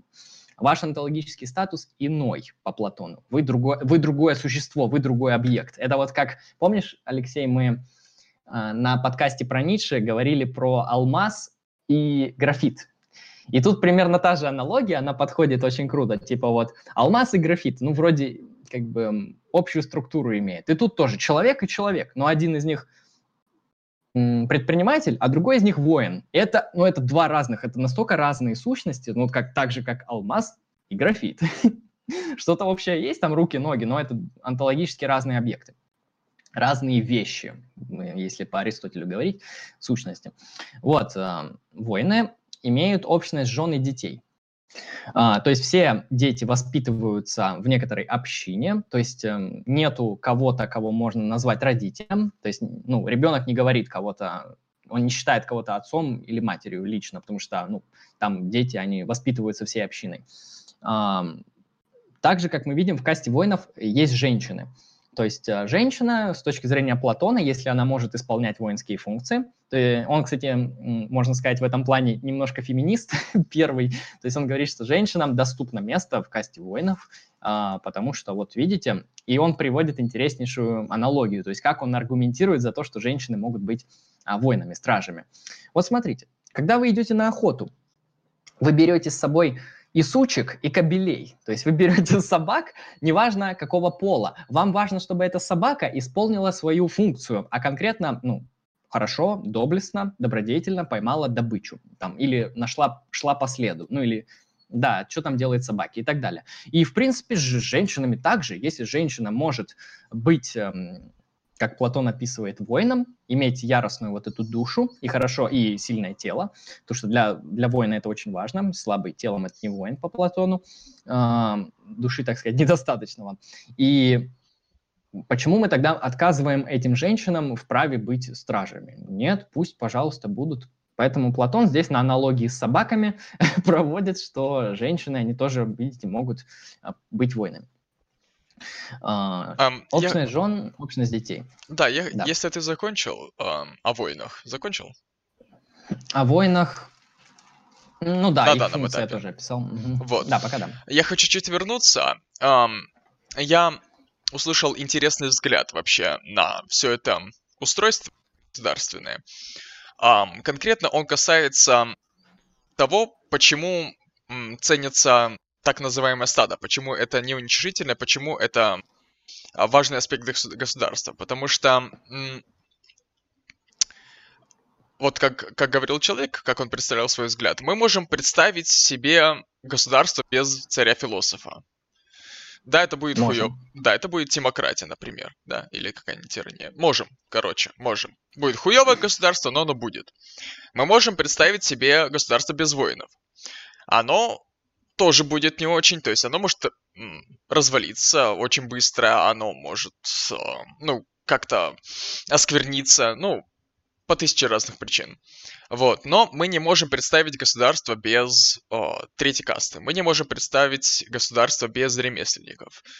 Потому что они, во-первых, составляют его основу, во-вторых, они обеспечивают существование и себя, и всех других каст. Это необходимое. А, явление и полезное, благодетель, ну, благостное, хорошее, добродетельное. Конечно, явление. добродетельное, да. Здесь, как мы видим, вот эта трехкастовая структура, она довольно во многих обществах встречается, причем реально существующих, вот та же Индия, хотя там четыре касты, uh, но сама суть кастовой структуры, где на вершине стоят какие-то люди знания, люди, занимающиеся теоретическими практиками, то есть это могут быть жрецы, это могут быть философы, это могут быть какие-то религиозные люди, которые именно идеями занимаются. А, вторая каста их защитники и администраторы, местные цари, светская власть, проще говоря, то есть духовная власть, светская власть и ну, весь народ, весь, все остальные. Вот эта структура, она во многих обществах была довольно популярной и актуальной на протяжении тысячелетий. Вот, Египет, там тот же, а, Индия, страны Европы, там, Россия даже в какой-то свой исторический период, где духовенство играло большую роль, где были светские власти и где был обычный народ. То есть эта структура встречается практически везде, и именно поэтому Платон считает, что это не просто мы так решили общество устроить, А Платон говорит, что это свойство мира, то есть это онтологически некоторые вот такой особенность, что вот люди именно вот таким образом могут э, организовываться. И какая-то определенная форма организации будет справедливой. А, хорошо. Типы души мы рассмотрели, и теперь мы перейдем к типам государств. Что мы можем с этими типами души сделать?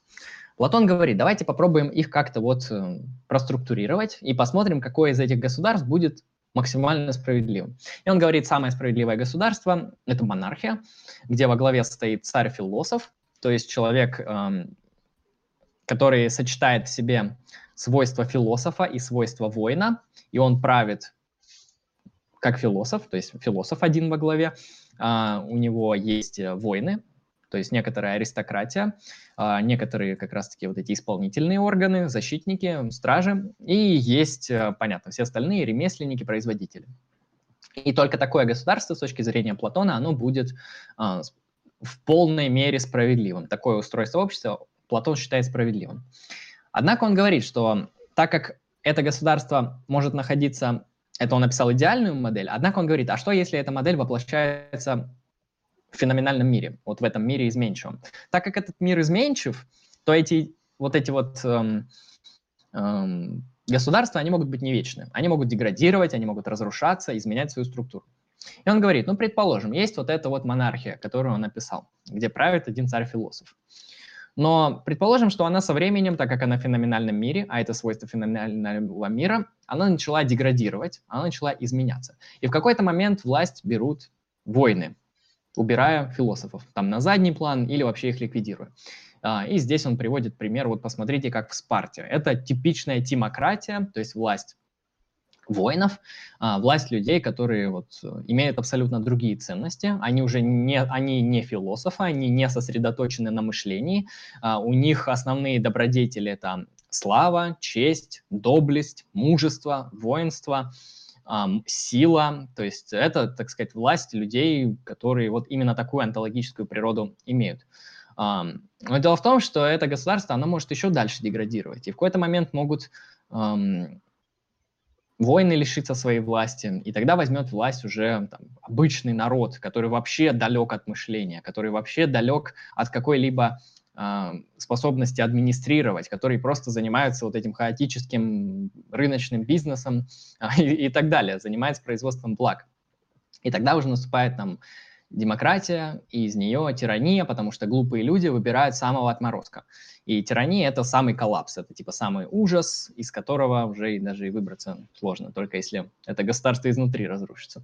Я там, по-моему, пропустил несколько форм государства, там продолжишь? Ну, смотри, а, да, это угу. монархия, демократия, демократия, тирания. Но а, также есть такой вот скачок, такая мысль. А, на самом деле тирания, она хоть и самая худшая, самая выродившаяся форма государства, но она, тем не менее, имеет эм, возможность стать снова идеальным. Эм, точнее, имеет, да, имеет возможность. И в том случае, если около тирана найдется дружественный м, философ, которому тиран будет доверять. В таком случае у этого государства есть шанс эм, приблизиться вновь к идеальному. К справедливому хотя бы. Да, да, к справедливому. И в целом, вообще, в этой структуре Платон считает, что необходимо в этом во всем гармония. То есть, а, к примеру, царь-философ, он образумивает и успокаивает воинов. Но чтобы образумивать воинов, которые, например, ну, чтобы образумить воинов. У воинов должна быть ярость. Вот. А если воины, ну, плохие воины, у которых нету ярости, то и образумивать нечего. И а, в этом случае государству не хватает этого, этого элемента. Государство, оно слабо, как и во внутренней политике, и во внешней. Вот. Также и с производителями. Вот. А, оно должно все равно все быть в меру. То есть а, каждый этот элемент, каждый этот тип души не должен, а, не должен выходить за рамки своего своего статуса. Все равно должна быть иерархия, во-первых, а во-вторых, каждый элемент этой иерархии должен полностью соответствовать своей идее. Да, то есть не впадать в крайности, ни в самые какие-то отвратительные вещи, ни в другие крайности. То есть не в крайности ни низшего, ни высшего порядка. А, ну и, конечно, не узурпировать власть, когда вот если должен править философ, то что он знает, как править, то желательно, чтобы как бы эти там третьи касты, вторая каста не правила, иначе это государство будет менее справедливым, чем то, в котором правит философ. Um, примерно такая топика у государства Платона. Еще интересный момент э, по поводу как раз-таки теории образования. Платон говорит, что эм, как вообще людей э, структурировать, как их там распределять. Я хочу сразу сделать одну помарку. Вы можете подумать, что это какое-то такое ужасное государство, а вот что мне делать, если я родился в третьей касте, а у меня там способности ко второй и к первой касте, что, что со мной будет, что я всю жизнь буду работать. А, Платон, он выступает за социальные лифты, и он говорит, что если ребенок с детства показывает, ну, онтологически, что его душа определена. А, если ребенок с детства показывает те или иные способности, если он буйный, резкий, такой сильный, агрессивный, то его, ну, а он родился в третьей касте, то его можно сразу как бы переводить во вторую касту. И наоборот, если во второй касте родился челик, который а, собирает игрушки и как бы, продает игрушки, короче, занимается некоторым мелким предпринимательством, то его надо сразу в третью касту опускать, типа, ну там, не знаю, как это сделать, то есть кому усыновить и так далее, это уже вопрос практический. Суть в том, что социальные лифты у Платона есть. Если вы родитесь в третьей касте и вы будете созерцательным человеком, которому интересна только интеллектуальная деятельность, вас, конечно, переведут в философы. А, это не проблема. А, да, а... и Платон, он предлагал смотреть на поведение людей в детстве. То есть, да, на основе их игр, как они играют. Да, в основном это. То есть, если они играют какие-то там воинств... воинственные игры, там, там, состязательные, то это определенно, определенно в касту воинов. Если, опять же, да, собирают игрушки, коллекционируют, там, прикалываются с ними, это, конечно, да. А если э, ребенок вообще не склонен заниматься игрушками или склонен, э, ну, теоретизировать это слишком, то, да, он склонен скорее быть в третьей касте. Вот. И то Первый. есть, да, то есть мы тут наблюдаем м, индивидуальный подход к каждому человеку. Абсолютно каждому. Верно. И, соответственно, на основании этого должны быть устроены определенные институты образования. То есть Платон говорит, что душу нужно готовить, то есть а, ну, суть в чем? Ты можешь родиться с душой воина, ты можешь быть сильным, буйным, но если у тебя слабое тело, если ты не знаешь, что такое военная стратегия и так далее, ну, ты как бы не станешь полноценным воином. Твоя идея воина, которая суть твоя душа, она не сможет реализоваться. Тебя нужно учить, тебя нужно тренировать, практиковать. Также и с другими кастами. То есть тебя нужно учить предпринимательству и работе, тебя нужно учить мышлению, потому что мыслить и созерцать идеи – это тоже сложная вещь. Попробуйте. Попробуйте позаниматься философией хотя бы пару часов. Uh, у вас голова лопнет. Да, uh, и Платон на самом деле предлагает определенные решения для второй первой касты. Uh, к примеру, если ребенок приурочен к касте воинов, то это он будет обучаться так называемой гимнастике, ну, в кавычках, да, то есть это ну, физи- физи- да, физические упражнения, да, упражнения с оружием, вот, все такое прочее. И, и искусство. Вот.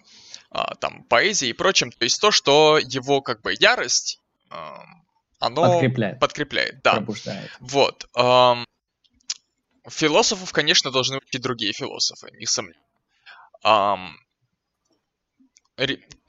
даже не, не ремеслу, а этому искусству. Уже в другом смысле искусству. А с третьей кастой там немножко попроще, потому что зачем придумывать институты, чтобы человек обучался гончарному мастерству? Гончарному мастерству будет обучать его отец, например, или там дядя, или сосед, которому он пойдет в ученики. То есть в данном случае обучение третьей касте, оно как бы самоорганизующееся. Ну, на тот момент на тот период времени, когда... И на его эпоху, да. Да. В наше время, конечно, придется отдельные институты делать там для людей, которые хотят заниматься, там, не знаю, э, какие у нас там ну, инженерия, машиностроение там, и так далее, там, менеджмент, бизнес и так далее. Для них, конечно, отдельные нужны высшие учебные заведения. Вот, то есть Платон говорит, что должна быть такая система образования, которая помогает всем этим людям, э, этим типам души, реализовать свои возможности, свой потенциал полностью раскрыть и стать на службу обществу, потому что как бы высшая цель государства – это быть справедливым. Единственное государство, которое есть, это справедливое государство. Остальные государства – это недогосударства, уроды, так говорить как говорится, а, не, недоделанные. И вообще Платон в законах, особенно в этом диалоге, он иногда о них очень броско отзывается, говорит, что вот эти государства, которые не настоящие государства, недостаточно справедливые, недостаточно идеальные, их вообще можно как бы разрушать и похер с ними. То есть у вас сосед какой-нибудь, а там демократия у него, а у вас там сильная монархия с философом. Ну, как бы можно напасть, все разрушить или наоборот все захватить, чтобы построить там нормальный режим. Вот Платон, в принципе, в этом плане империалист, а, поэтому будьте тоже осторожны, он такой милитарный челик, особенно в своих поздних диалогах, а, в диалоге законы точно. То есть в диалоге государства он уже более-менее умеренный. А, радикал, короче, под старость стал дед.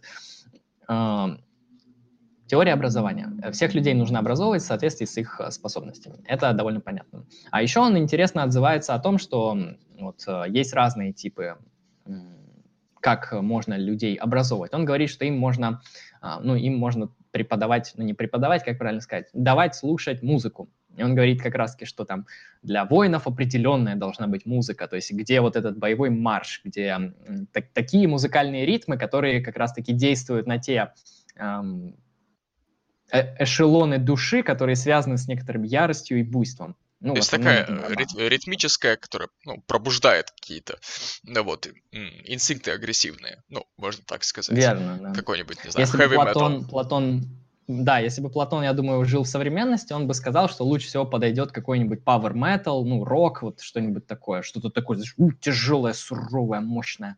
А, ну, или какой-нибудь фолк метал викинговский и так далее. То есть что-то буйное, воинствующее. Это для воинов, ну, соответственно, для философов музыка типа там классики, которая такая утонченная, мягкая, размеренная, глубокая, созерцательная, которая отсылает к высшим идеям, к идеям добра, справедливости, любви, красоты. Ну, Моцарт, например, или Бетховен. Вот, ну и для предпринимателей какой-нибудь клубняк, а, ну, потому что надо работать, надо работать. Раз, два, раз, два. Фейса. Включил клубняк и пошел. Да, Фейса, да. попсу, вот это вот все, чтобы чтоб прикольно было. Ну, ну да, Моргенштерн, там, Фейс, про то, как, типа, а, заработал денег я на новый Мерин, типа, вот, вот, то есть, ну, во-первых, ценности сразу показываются, то, что, ну, ценность заработать на Мерседес. Это ценность, как бы, свойственная только третьей касте, потому что, ну, как бы, крутой Мерседес, зачем нужен Мерседес воину? Ну, нахуй нам и не нужен, у него частной собственности нету. Философу вообще насрать на Мерседес, он вообще недавно узнал, что они существуют. Как бы, он смотрел на идеи, потом, оказывается, есть какие-то объекты вне идей. Ну, херня, скучно. Вот, а вот этому предпринимателю ему нужен новый Мерседес. Поэтому, да, это в основном рэп, попса, вот это музыка для них. Ну, как мы видим, большинство людей слушают рэп и попсу. И они этим наслаждаются. То есть эм, мы можем, например, с тобой, Алексей, слушать рэп и попсу как троллинг. Как, ну, мы понимаем, что это говно, просто мы... Да, да, да. То есть мы, мы видим, что это смешно, как бы нам вот как бы весело от этого. Это так игра. игра. Мы как Дионис, так сказать. Как бог такой, который играется со всеми игрушками, включая плохие игрушки, страшные игрушки. вот эти люди, они воспринимают серьезно. То есть, да, новый белый Мерин, круто, а сейчас бы накопить на гребаный Мерседес, который тебе нахер не нужен. Ну ладно. Мы никогда не поймем ценности той касты. Так вот, что Платон еще говорит по образованию?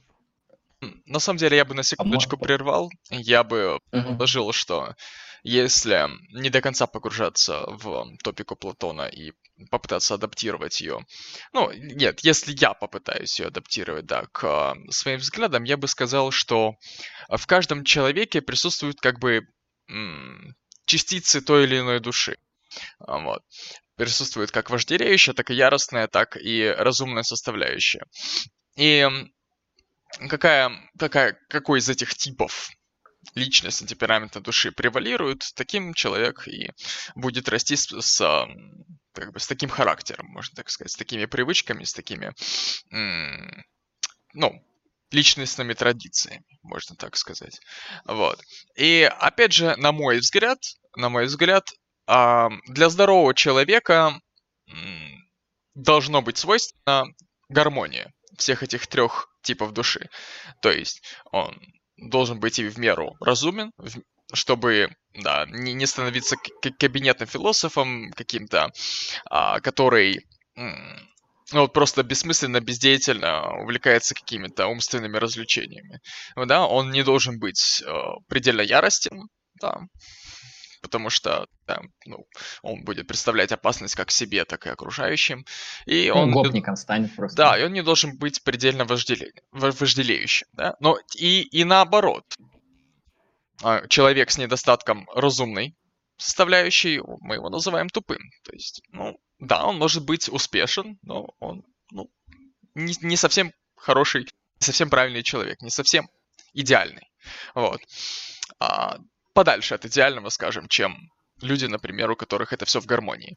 А, дальше человек а, также не должен обладать а, отсутствием или а, каким-то сниженным достатком ярости, потому что, ну, если ты мужчина, то тем более, вот, Он потому что трусом просто сычом. трус, тряпка, Эконом. вообще никчемный, вот, и что, что также вредно когда ты занимаешься какими-то чисто прагматическими вещами, там, зарабатываешь деньги, там, и прочее, особенно, наверное, какой-нибудь бизнес и так далее, вот. И также он, он не должен испытывать сильный недостаток в третьей вожделеющей части, потому что все мы должны что-то кушать, и все мы чем, чем, чем лучше мы живем, тем больше у нас сил и времени на то, чтобы уделять внимание, к примеру, разумной составляющей. Ты поднял на самом деле кейс, про который я вообще забыл. А, ты сейчас поднял этику, этику Платона. А, у него есть нормативная этика, и ты ее на самом деле только что описал, а, но я, собственно, дополню и проясню. Этика Платона заключается в следующем. Так как это античность, то это этика добродетелей. Нормативная этика, этика добродетелей. Лучше всего ее развил Аристотель, однако начальник ее, начальник, создатель ее Платон. Платон говорит, что есть четыре основных добродетели, которые как раз-таки одна без другой не существует, и эти четыре добродетели, они помогают друг другу, и они, на самом деле, они как бы одно, то есть есть добродетели, она вот в своих ипостасях представляет вот некоторые э, виды. И он говорит, что человеку, любому, как мы видим, то есть это этически нормативное утверждение, э, хорошо быть добродетельным. А быть добродетельным – это значит обладать э, четырьмя качествами. Это, как Алексей сказал, разумность, то есть быть достаточно мудрым, а, то есть уметь мыслить. А, это мудрость называется, добродетель. Эм, это мужество, как э, Алексей сказал, второе качество. То есть э, не, ну, мужество – это, сразу надо понимать, это не трус и не буйный, не гопник, то есть не, не бандит. Это человек, который может, э, если ему надо, отстаивать свои позиции, а, применять силу, двигать своим телом, так сказать, быть, когда надо, действующим. Потому что если у вас нет мужества, вы, да, вы становитесь трусом. И нам отвратительно смотреть как и на тупого гопника, который агрится, если на него просто посмотреть, как и на того, кто абсолютный трус, который боится выйти на улицу. Э, эти две эти две крайности, они недобродетельны. А вот мужество, мужество – это красиво. И умеренность – это третий этот, третья добродетель. То есть вы должны уметь распоряжаться материальными благами, вы должны уметь обустроить свой дом, но это не должен быть там огромный замок, да, чтобы вы просто не, чтобы вы не тратили, чтобы эти, э, чтобы у вас не было разузданности в материальных благах. Вы должны уметь а, быть умеренными, чтобы вот эти все материальные блага хорошо пожрать, хорошо поспать, там, заняться сексом, выпить алкоголя, эм, покататься на машине, они не, не должны над вами властвовать. Это должно быть каким-то способом, чтобы вы достигали каких-то своих целей, вы должны уметь ими распоряжаться и пользоваться. То есть водить машину полезно, да, потому что а вдруг вам нужно между городами носиться, чтобы исполнять какую-то свою добродетельную функцию, там, читать лекции, проводить э, семинары, там, не знаю, заниматься политической активностью, или просто вы работаете в разных городах, вам для этого нужно уметь водить машину, и машина.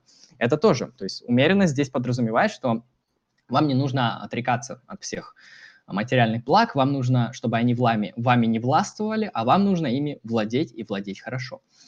А, так, мудрость, мужество, умеренность. Я забыл четвертую. Ничего себе, я забыл четвертую. Хорошо, я... Да, погугли сейчас. Я, я, я посмотрю, да, ты пока возьми речь. Um. Вот. Ну,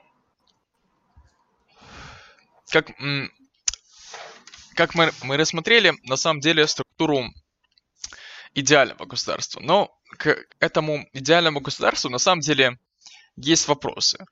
А, ну вот, с точки зрения такого ну, простого человека, как я.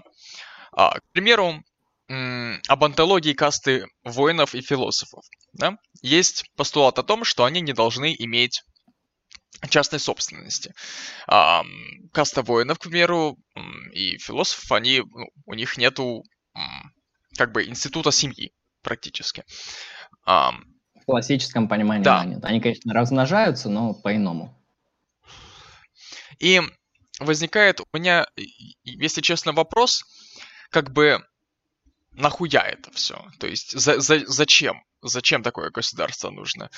А, для, для чего блага? Для чьей как бы справедливости? То есть я, я, я прихожу к мысли, что лучше всем, лучше всего в этом вопросе, точнее в этой ситуации, приходится как раз третьей касте.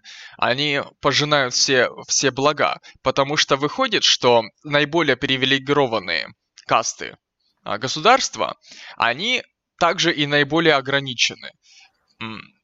Они, да. они заняты служением государству. Причем вот в полной мере, вот с головой. Э, смысл их жизни в служении полису, государству. А, и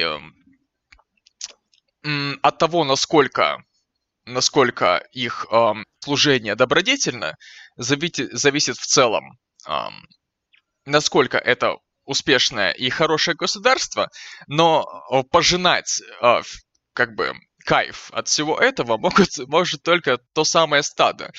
Вот. Это, это, это, это своеобразно. То есть, по идее, Платона, эти люди, цари-философы и воины, они мотивированы прежде всего вот в основе э, идеи государства. То есть они, воины на страже, а философы им управляют. Философы делают его а, работу наиболее благодетельной. И, честно, мне это представляется каким-то, ну, неправдоподобным. Вот. Каким-то, да, нереалистичным. Я, я здесь э, попробую защитить Платона, однако я скажу, что ты, в принципе, все правильно понял, и действительно, эм, те блага, которые пожинает третья каста, их не пожинают э, вторая и первая каста. И на первый взгляд кажется, что третья каста взяла власть, поставила себе каких-то мужиков, чтобы они им служили. Эм, на самом деле, ты здесь не заметил следующее, что вот ты говоришь э, кайфовать и блага пожинать. Но так как у Платона три вида души, три вида антологии человека, для них понимание как раз-таки кайфовать и блага пожинать для всех разное. И на самом деле воин, у него не стоит благо, как служить государству. У воина стоит благо убить нахуй врага, чтобы получить честь и славу. У него такая ценность, он таким рожден. У философа другая ценность. У него тоже нет ценности служить государству. У него ценность э, чекать истину, чекать э, идеи, смотреть, как устроена реальность э, на идеальном уровне. И он от этого тоже кайфует, ему это ценно, он этим занимается. У третьей касты ценность хорошо пожрать, как мы сказали. А... И дело в том, что у каждой онтологической структуры свои ценности, есть, поэтому здесь нельзя экстраполировать. Я думаю. Есть, есть мысль. Um, да, я тоже выступлю в апологии Платону, то есть я его защищу. А то, что мы описывали, это идеальное государство, которое есть, ну, в кавычках есть, которое вечно существует в, в мире идей. В мире идей, да. Да, а такое государство в мире феноменов существовать не может. Ну, по определению просто. А... Оно может, но оно, оно изменяться будет. Ну, то есть, ну, в принципе, там нет логически противоречивого, что институты можно так устроить. Просто вопрос о том, сколько они продержатся, это уже другой вопрос. Хорошо. Это, это мы запомнили, и это можно совместить с прошлым кейсом об а, этике. Вот. Точнее, моим собственным тейком о трех типах души в человеке. И я бы сказал так, что в государстве, которое похоже на идеальное, которое стремится к тому, чтобы быть идеальным, в нем а, главенствующие управля... управляющие позиции занимают люди, в которых превалирует а, душа философа, да, а, и все остальные как бы аспекты души, они подчинены разумной составляющей, а, философской составляющей. Вот. Соответственно, каст, касту воинов, чиновников и прочее, их составляют люди, в которых превалируют, в которых превалируют эм, идеи доблести, да, ну и в-третьих, соответственно, идея ну, понятно чего. Вот. Но, тем не менее, все эти три, э, во всех этих трех кастах, все равно в них, на мой взгляд, одни и те же люди. По крайней мере, вот в мире феномен. Ну, в смысле, просто не одни и те же люди, а просто люди. Вот.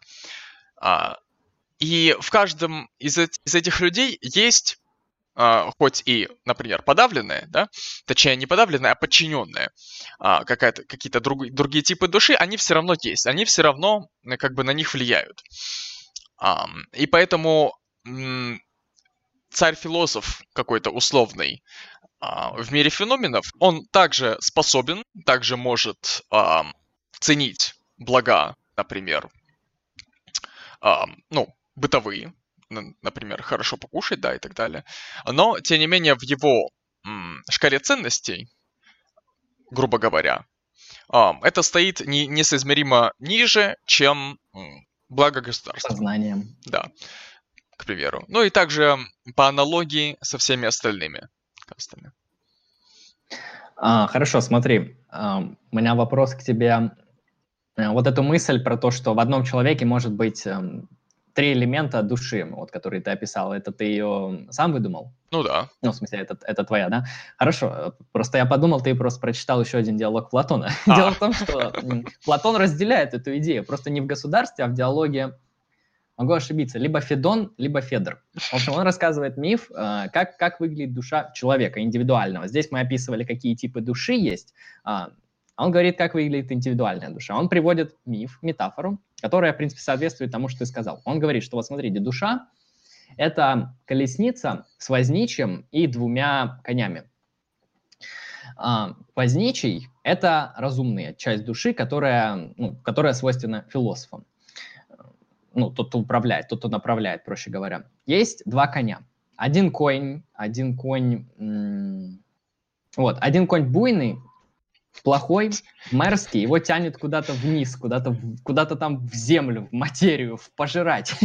Э, вот. Э, а другой конь такой доблестный, благородный, качественный, он, он вот наоборот готов с другими конями посоревноваться и так далее. И вот с точки зрения Платона, в принципе, в одном человеке, да, есть три типа души. Сейчас э, я, я, я доскажу. Один конь а, с это... пиками точеными, другой конь с... Да, другой конь похуже. В общем, да, Платон, он говорит, что на индивидуальном уровне человек, он также вот из трех типа элементов души состоит из разумной, из эм, яростной и из вожделеющей. И действительно, да, то есть как, какой элемент души будет при, преобладать, тем он будет по своему онтологическому статусу. И в справедливом государстве хорошо, когда человек исключительно в основном буйный будет воином, человек исключительно мыслящий философом, и человек исключительно потребляющий будет производителем. А, однако, конечно, внутри одного человека все три типа души, и то, как там распределяется власть, может быть такое, что как раз-таки берет вот этот буйный и мерзкий конь, а, ну, мерзкий в кавычках, да, просто буйный, да, конь берет власть, и тогда человека тянет к материальным благам. А может брать власть какой-то конь доблестный, вот этот метафорический, да, он будет воином. И понятно, если повозчик берет власть, то это мысли, мыслитель. То есть, э, на самом деле, да, Платон твою идею абсолютно разделяет, высказывает ее давным-давно, и он с тобой согласен. И я, кстати, вспомнил четвертую добродетель, я ее почему-то забыл, справедливость. Справедливость – это четвертая добродетель, которая тоже должна быть у каждого человека. Исследование этим четырем добродетелям – это этика Платона. Так, что я еще хотел добавить? Так, этику мы рассмотрели, душу рассмотрели, какие челики есть. А, да. У меня есть вопрос. Можно ли совершить такой вот а, прыжок э, мыслительный и назвать в принципе, а, когда человек благодетельный, назвать это справедливостью. Вот. Назвать его справедливым. То есть быть справедливым значит быть умеренным, быть мужественным и быть разумным. А, ты имеешь в виду справедливость, это совокупность. Да. Именно вот с точки зрения этого. Платона. Не, не с точки а, зрения а, его, не с точки зрения его этики, а вот как бы в целом. Нет, с точки зрения Платона справедливость это немного другое. Это возможность отличать справедливые деяния от несправедливых, раз, и поступать справедливо. Ну, это конкретно в на этике. Это конкретно в этике. В этике, да, да. А ты на каком уровне хочешь рассмотреть? Хочу рассмотреть как эм, справедливость, как эм, ту ситуацию, в, при которой каждый поступает в соответствии со своей природой. Ну, что-то такое. А, э, я понял, я как... понял, о чем ты. А, мы можем, да, рассматривать справедливость на индивидуальном уровне, применяя ее к конкретному человеку, говоря, что он справедливо поступил или нет, например, это судья и так далее. Можно рассматривать справедливость на социальном уровне, потому что мы знаем, что справедливость – это такая вещь, которая возникает в социуме, в обществе, в государстве, там, ну, в общем, в организации людей. Она просто так не существует. А, и к какому выводу по, итоге, по итогу государства приходит Платон? Как известно, он все же отвечает на вопрос, что такое справедливость, и он формулирует это примерно следующим образом. А, справедливость – это когда каждый находится на своем месте. Или, если чуть более понятно, справедливость – это когда каждый занят своим делом. А, это социальная справедливость, и когда каждый, как мы описали, в соответствии со своим типом души, будет находиться на своем месте, то есть философ в управлении, в созерцании, воин в защите и нападении, а, производитель в производстве, когда все эти люди в соответствии со своим типом души будут находиться там, где они им предначертано онтологическим статусом находиться, и будут это делать хорошо, тогда такое, и только такое государство будет называться справедливым. И справедливость с точки зрения Платона, когда каждый занят своим делом. Примерно так. Хорошо. Ты, ты, ты же это спрашивал, да? А ну, примерно, примерно. Ладно. Это, кстати, я тут добавлю, сильно отличается от понимания справедливости уже в новое время и в современности. А, потому что ну, либералы, например, марксисты, левые идеологии, они понимают справедливость, конечно, по-иному. Они никогда не будут разделять идею Платона о справедливости, потому что она подразумевает а, иерархию, неравенство, онтологически закрепленное, то есть это, ну, Платон это элитарист. Нужно понимать, что Платон, он родом из очень крутого рода, и он аристократ, то есть он там довольно крутой род его, откуда он происходит. То есть это да. какой-то там челик, да, это аристократ серьезный, качественный, причем он занимался и спортом, и поэзией, и музыкой, и чем он только не занимался. То есть это челик крутой, не какой-то хуй из-под горы. Да, по отцовской линии он даже восходит к одному из правителей. Да, по-моему, даже к богам. Они же свои линии к богам вот, не знаю, правда, к какому. Это, это, кстати, нормально было в, в то время, типа, ну, там, я из рода Аполлона, там, наш, наш типа, бог Аполлон, там, в нашем роде и так далее. Э, и, а ты вот, из какого района, и... да? С Аполлона, с Аполлонического, с Дионисийского. Эм, так вот, Платон предлагает именно такую модель государства, где справедливость понимается, когда каждый занят своим делом. Справедливость новое время понимается совершенно противоположным образом. Она понимается как эм, формальное равенство. Это нововременное понятие справедливости, которое ну, в основном в традицию входит э, со стороны либералов, с либеральной традиции. Формальное равенство подразумевает, что все имеют равные возможности, равные права, равные Ну да, равные условия уже сложно сказать, это сложно. Короче, равные права и равные возможности умеет, и на основе этих равных прав, на основе базового пакета вот этих естественных прав, которые обеспечивает государство, человек уже свободно в своей частной сфере распоряжается своей жизнью, как ему надо. Это уже такой более либеральный взгляд, который, как видно, совсем не похож на взгляд Платона. Да, он прямо противоречит этой самой вот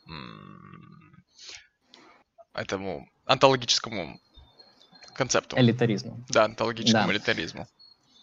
То есть, по факту, нововременная философия э, политическая — это онтологический эгалитаризм, то, что есть люди, им надо по их природе обязательно дать равные права. То есть эгалитаризм онтологический, либеральная теория, марксизм э, и так далее. Платон онтологический элитарист. Он говорит, что люди разные, люди онтологически разные по своей природе, им нужно занимать разные места, и тогда общество будет справедливым. Поэтому э, будьте осторожны, если вы разделяете позицию Платона на то, как должно быть устроено общество, потому что вас в современном либеральном, я бы сказал даже леволиберальном мире очень сильно не поймут. Как только вы начнете говорить про обязательные иерархии, юридически закрепленные, на вас посмотрят как на не то что фашиста, а, возможно, даже хуже. Да, поэтому Платон... Ну, при этом нельзя говорить, что Платон архаичен как мы помним, вот с точки зрения Платона, а, его государство — это идеальное государство, то есть которое он описывает, это идеальное государство. В прямом смысле идеальное, то есть это форма. То есть это то, что существует всегда. То есть э, государство Платона, оно всегда есть в идеальном мире. А, в мире идей, в мире эйдосов, в мире форм, оно всегда есть. И в мире феноменальном оно в зависимости от определенных условий может воплощаться. Может не воплощаться. Может, воплотившись, сдеградировать, может испортиться и так далее, то есть изменчиво. А само, ну, так как мы помним, а так как эм, мы помним, что идеи онтологически более наполненные, более существуют, чем феноменальные объекты, то вот это идеальное государство, оно на самом деле реально есть всегда, и оно в большей степени есть, чем какие-либо государства существующие. Поэтому Платон бы здесь сказал, если бы вы его упрекнули в утопии, типа, что за хрень, он бы сказал, ну, вообще-то мое государство всегда есть. То есть это даже не мое государство, это государство, которое всегда было, я просто вам его описал. А, это вы, дурачки, как бы не можете свой ум направить к идеям и просозерцать его с помощью интеллектуальной интуиции. То есть вы, получается, ну, быдло какое-то. То есть мое государство всегда было, всегда есть и всегда будет. А вот ваши, ваши эмпирические государства, они там будут или не будут только в зависимости от того, насколько они могут подражать идеи этого идеального государства. И как э, Алексей справедливо сказал, что э, может быть такое, что само это государство, прям как его описал Платон, там, с отсутствием частной собственности у второй касты, собственности у жены детей, оно именно таким не будет воплощено. Однако оно может быть воплощено так, что во главе стоят люди размышляющие, на второй касте находятся люди э, администрирующие, то есть духовная светская власть и производители. Возможно, у всех у них будет частная собственность.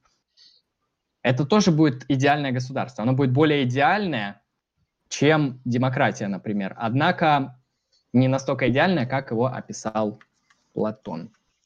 Да, под конец можно добавить еще кое-что. Можно вспомнить, что мы говорили о реализме и номинализме.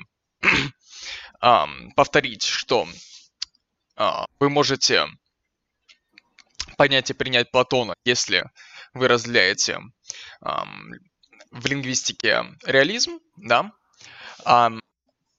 и, соответственно, не можете, если вы номиналист. И можно рассмотреть также его с метаэтических позиций. И в диалогах, в диалоге государства мы видим, что Платон, он стоит на позиции этического реализма.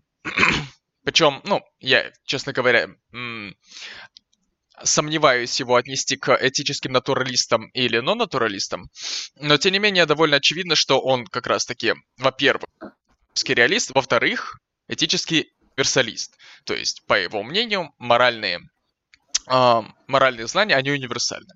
Вот. Иначе бы он не шел так долго к выведению этого понятия справедливости, которое, кстати, также является универсальным. Вот.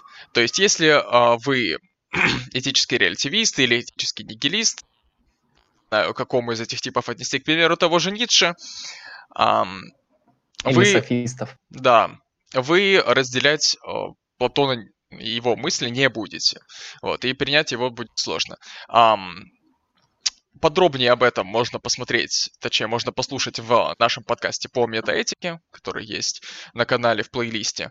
Вот. Это все довольно интересно. Согласен, то есть э, метаэтические взгляды тоже имеют вещь, ой, как вещь, вес, а, тем более у Платона, потому что у него очень специфическая здесь позиция, он действительно э, реалист. Насчет натурализма вряд ли, потому что натуралисты, они, наверное, будут считать, что этические свойства есть у феноменальных вещей. Я думаю, натурализм это предполагает. Платон же говорит, что э, у феноменальных вещей нет этических свойств. Этические объекты, ну там справедливость, э, добро, они существуют как идеальные сущности, как, как идеи, и если какие-то феноменальные объекты к этим идеям приобщаются, то они становятся в меньшей или в большей степени а, справедливыми, добрыми, правильными и так далее. То есть да. он не натуралист, я думаю, но он... реалист очевидно. Да, реалист, мало того, что реалист, он еще и когнитивист, получается. Да, он считает, что познается. Что познается. И таким образом э, выводим, что он, ну, скорее всего, этически non-натуралист, то есть он интуитивист, то есть понимает, ну, с его точки зрения, моральные знания, они даже вот в его диалогах это видно, что он их представляет как интуитивное понимание. Вот. И, да, есть, опять же, это, это, это понимание, оно может быть подвержено каким-то когнитивным, каким-то рациональным... Искажениям. Не, не, не то, что искажением, а методом. То есть а, оно может быть оформлено рационально и может... Эм, да. Да. Это вот как раз-таки ты насчет интуитивизма абсолютно точно сказал. Сразу видно, семинар, точнее, подкаст по метаэтике нам пошел на пользу, мы разобрались в теме наконец-то. Он интуитивист, почему? Потому что, как я говорил по поводу его теории познания, когда душа спускается в тело, обретает тело, она забывает. Однако интуиция, некоторое непосредственное понимание идей, том числе не только идеи крысы, а, там, дома, человека, но и идеи справедливого, благого, хорошего, добродетельного, она тоже имеет именно интуитивно, то есть дорационально. И потом она уже может как-то это рационально облекать. А, но очевидно, что вот эта интуиция интеллектуальная, о которой Платон много говорит, а, она более крутая. То есть не всегда можно точно словом попасть в идею. То есть, э, когда ты идею обрекаешь в слово, ты ее так или иначе ограничиваешь. Так же, как крыса феноменальная, она тоже ограничена, она не является идеей. Так и слово, которое ограничивает идею, она тоже его ограничивает. А, поэтому словами можно, конечно, оформлять, то есть познание возможно, а, но, конечно, интуиция первичнее.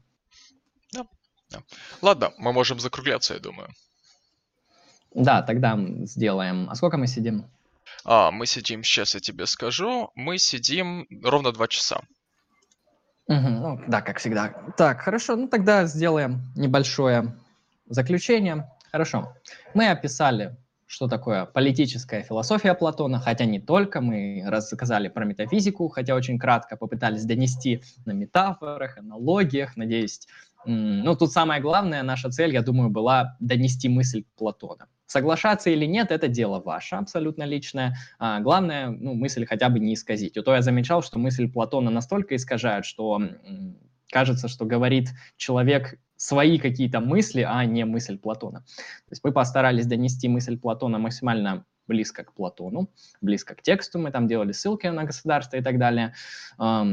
Если вы хотите почитать что-то у Платона, я вам посоветую начинать с диалога Федон.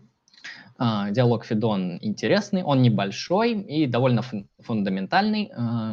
Там много интересных метафор, аналогий. Вы увидите, как там работает метод, которым пользуется Платон, говоря через Сократа. Поэтому начинайте с Федона, потом читайте апологию Сократа, и потом можете переходить смело к государству. Примерно так, если вы хотите почитать Платона. А, ну, также почитайте какие-нибудь смежную литературу, статьи какие-нибудь и так далее. То есть Платон, он не пишет, я, как, как я уже говорил, он не пишет прямо. Он не говорит, что моя система представлена так-то, я сейчас расскажу. Он пишет, он литературу пишет. В прямом смысле у него литературные идеологии, поэтому их нужно, конечно, понимать специальным образом. Нужна подготовка. В общем, спасибо большое за внимание. Вот, вы были на прекрасном, лучшем вообще на свете, идеальном канале Lucky Strike.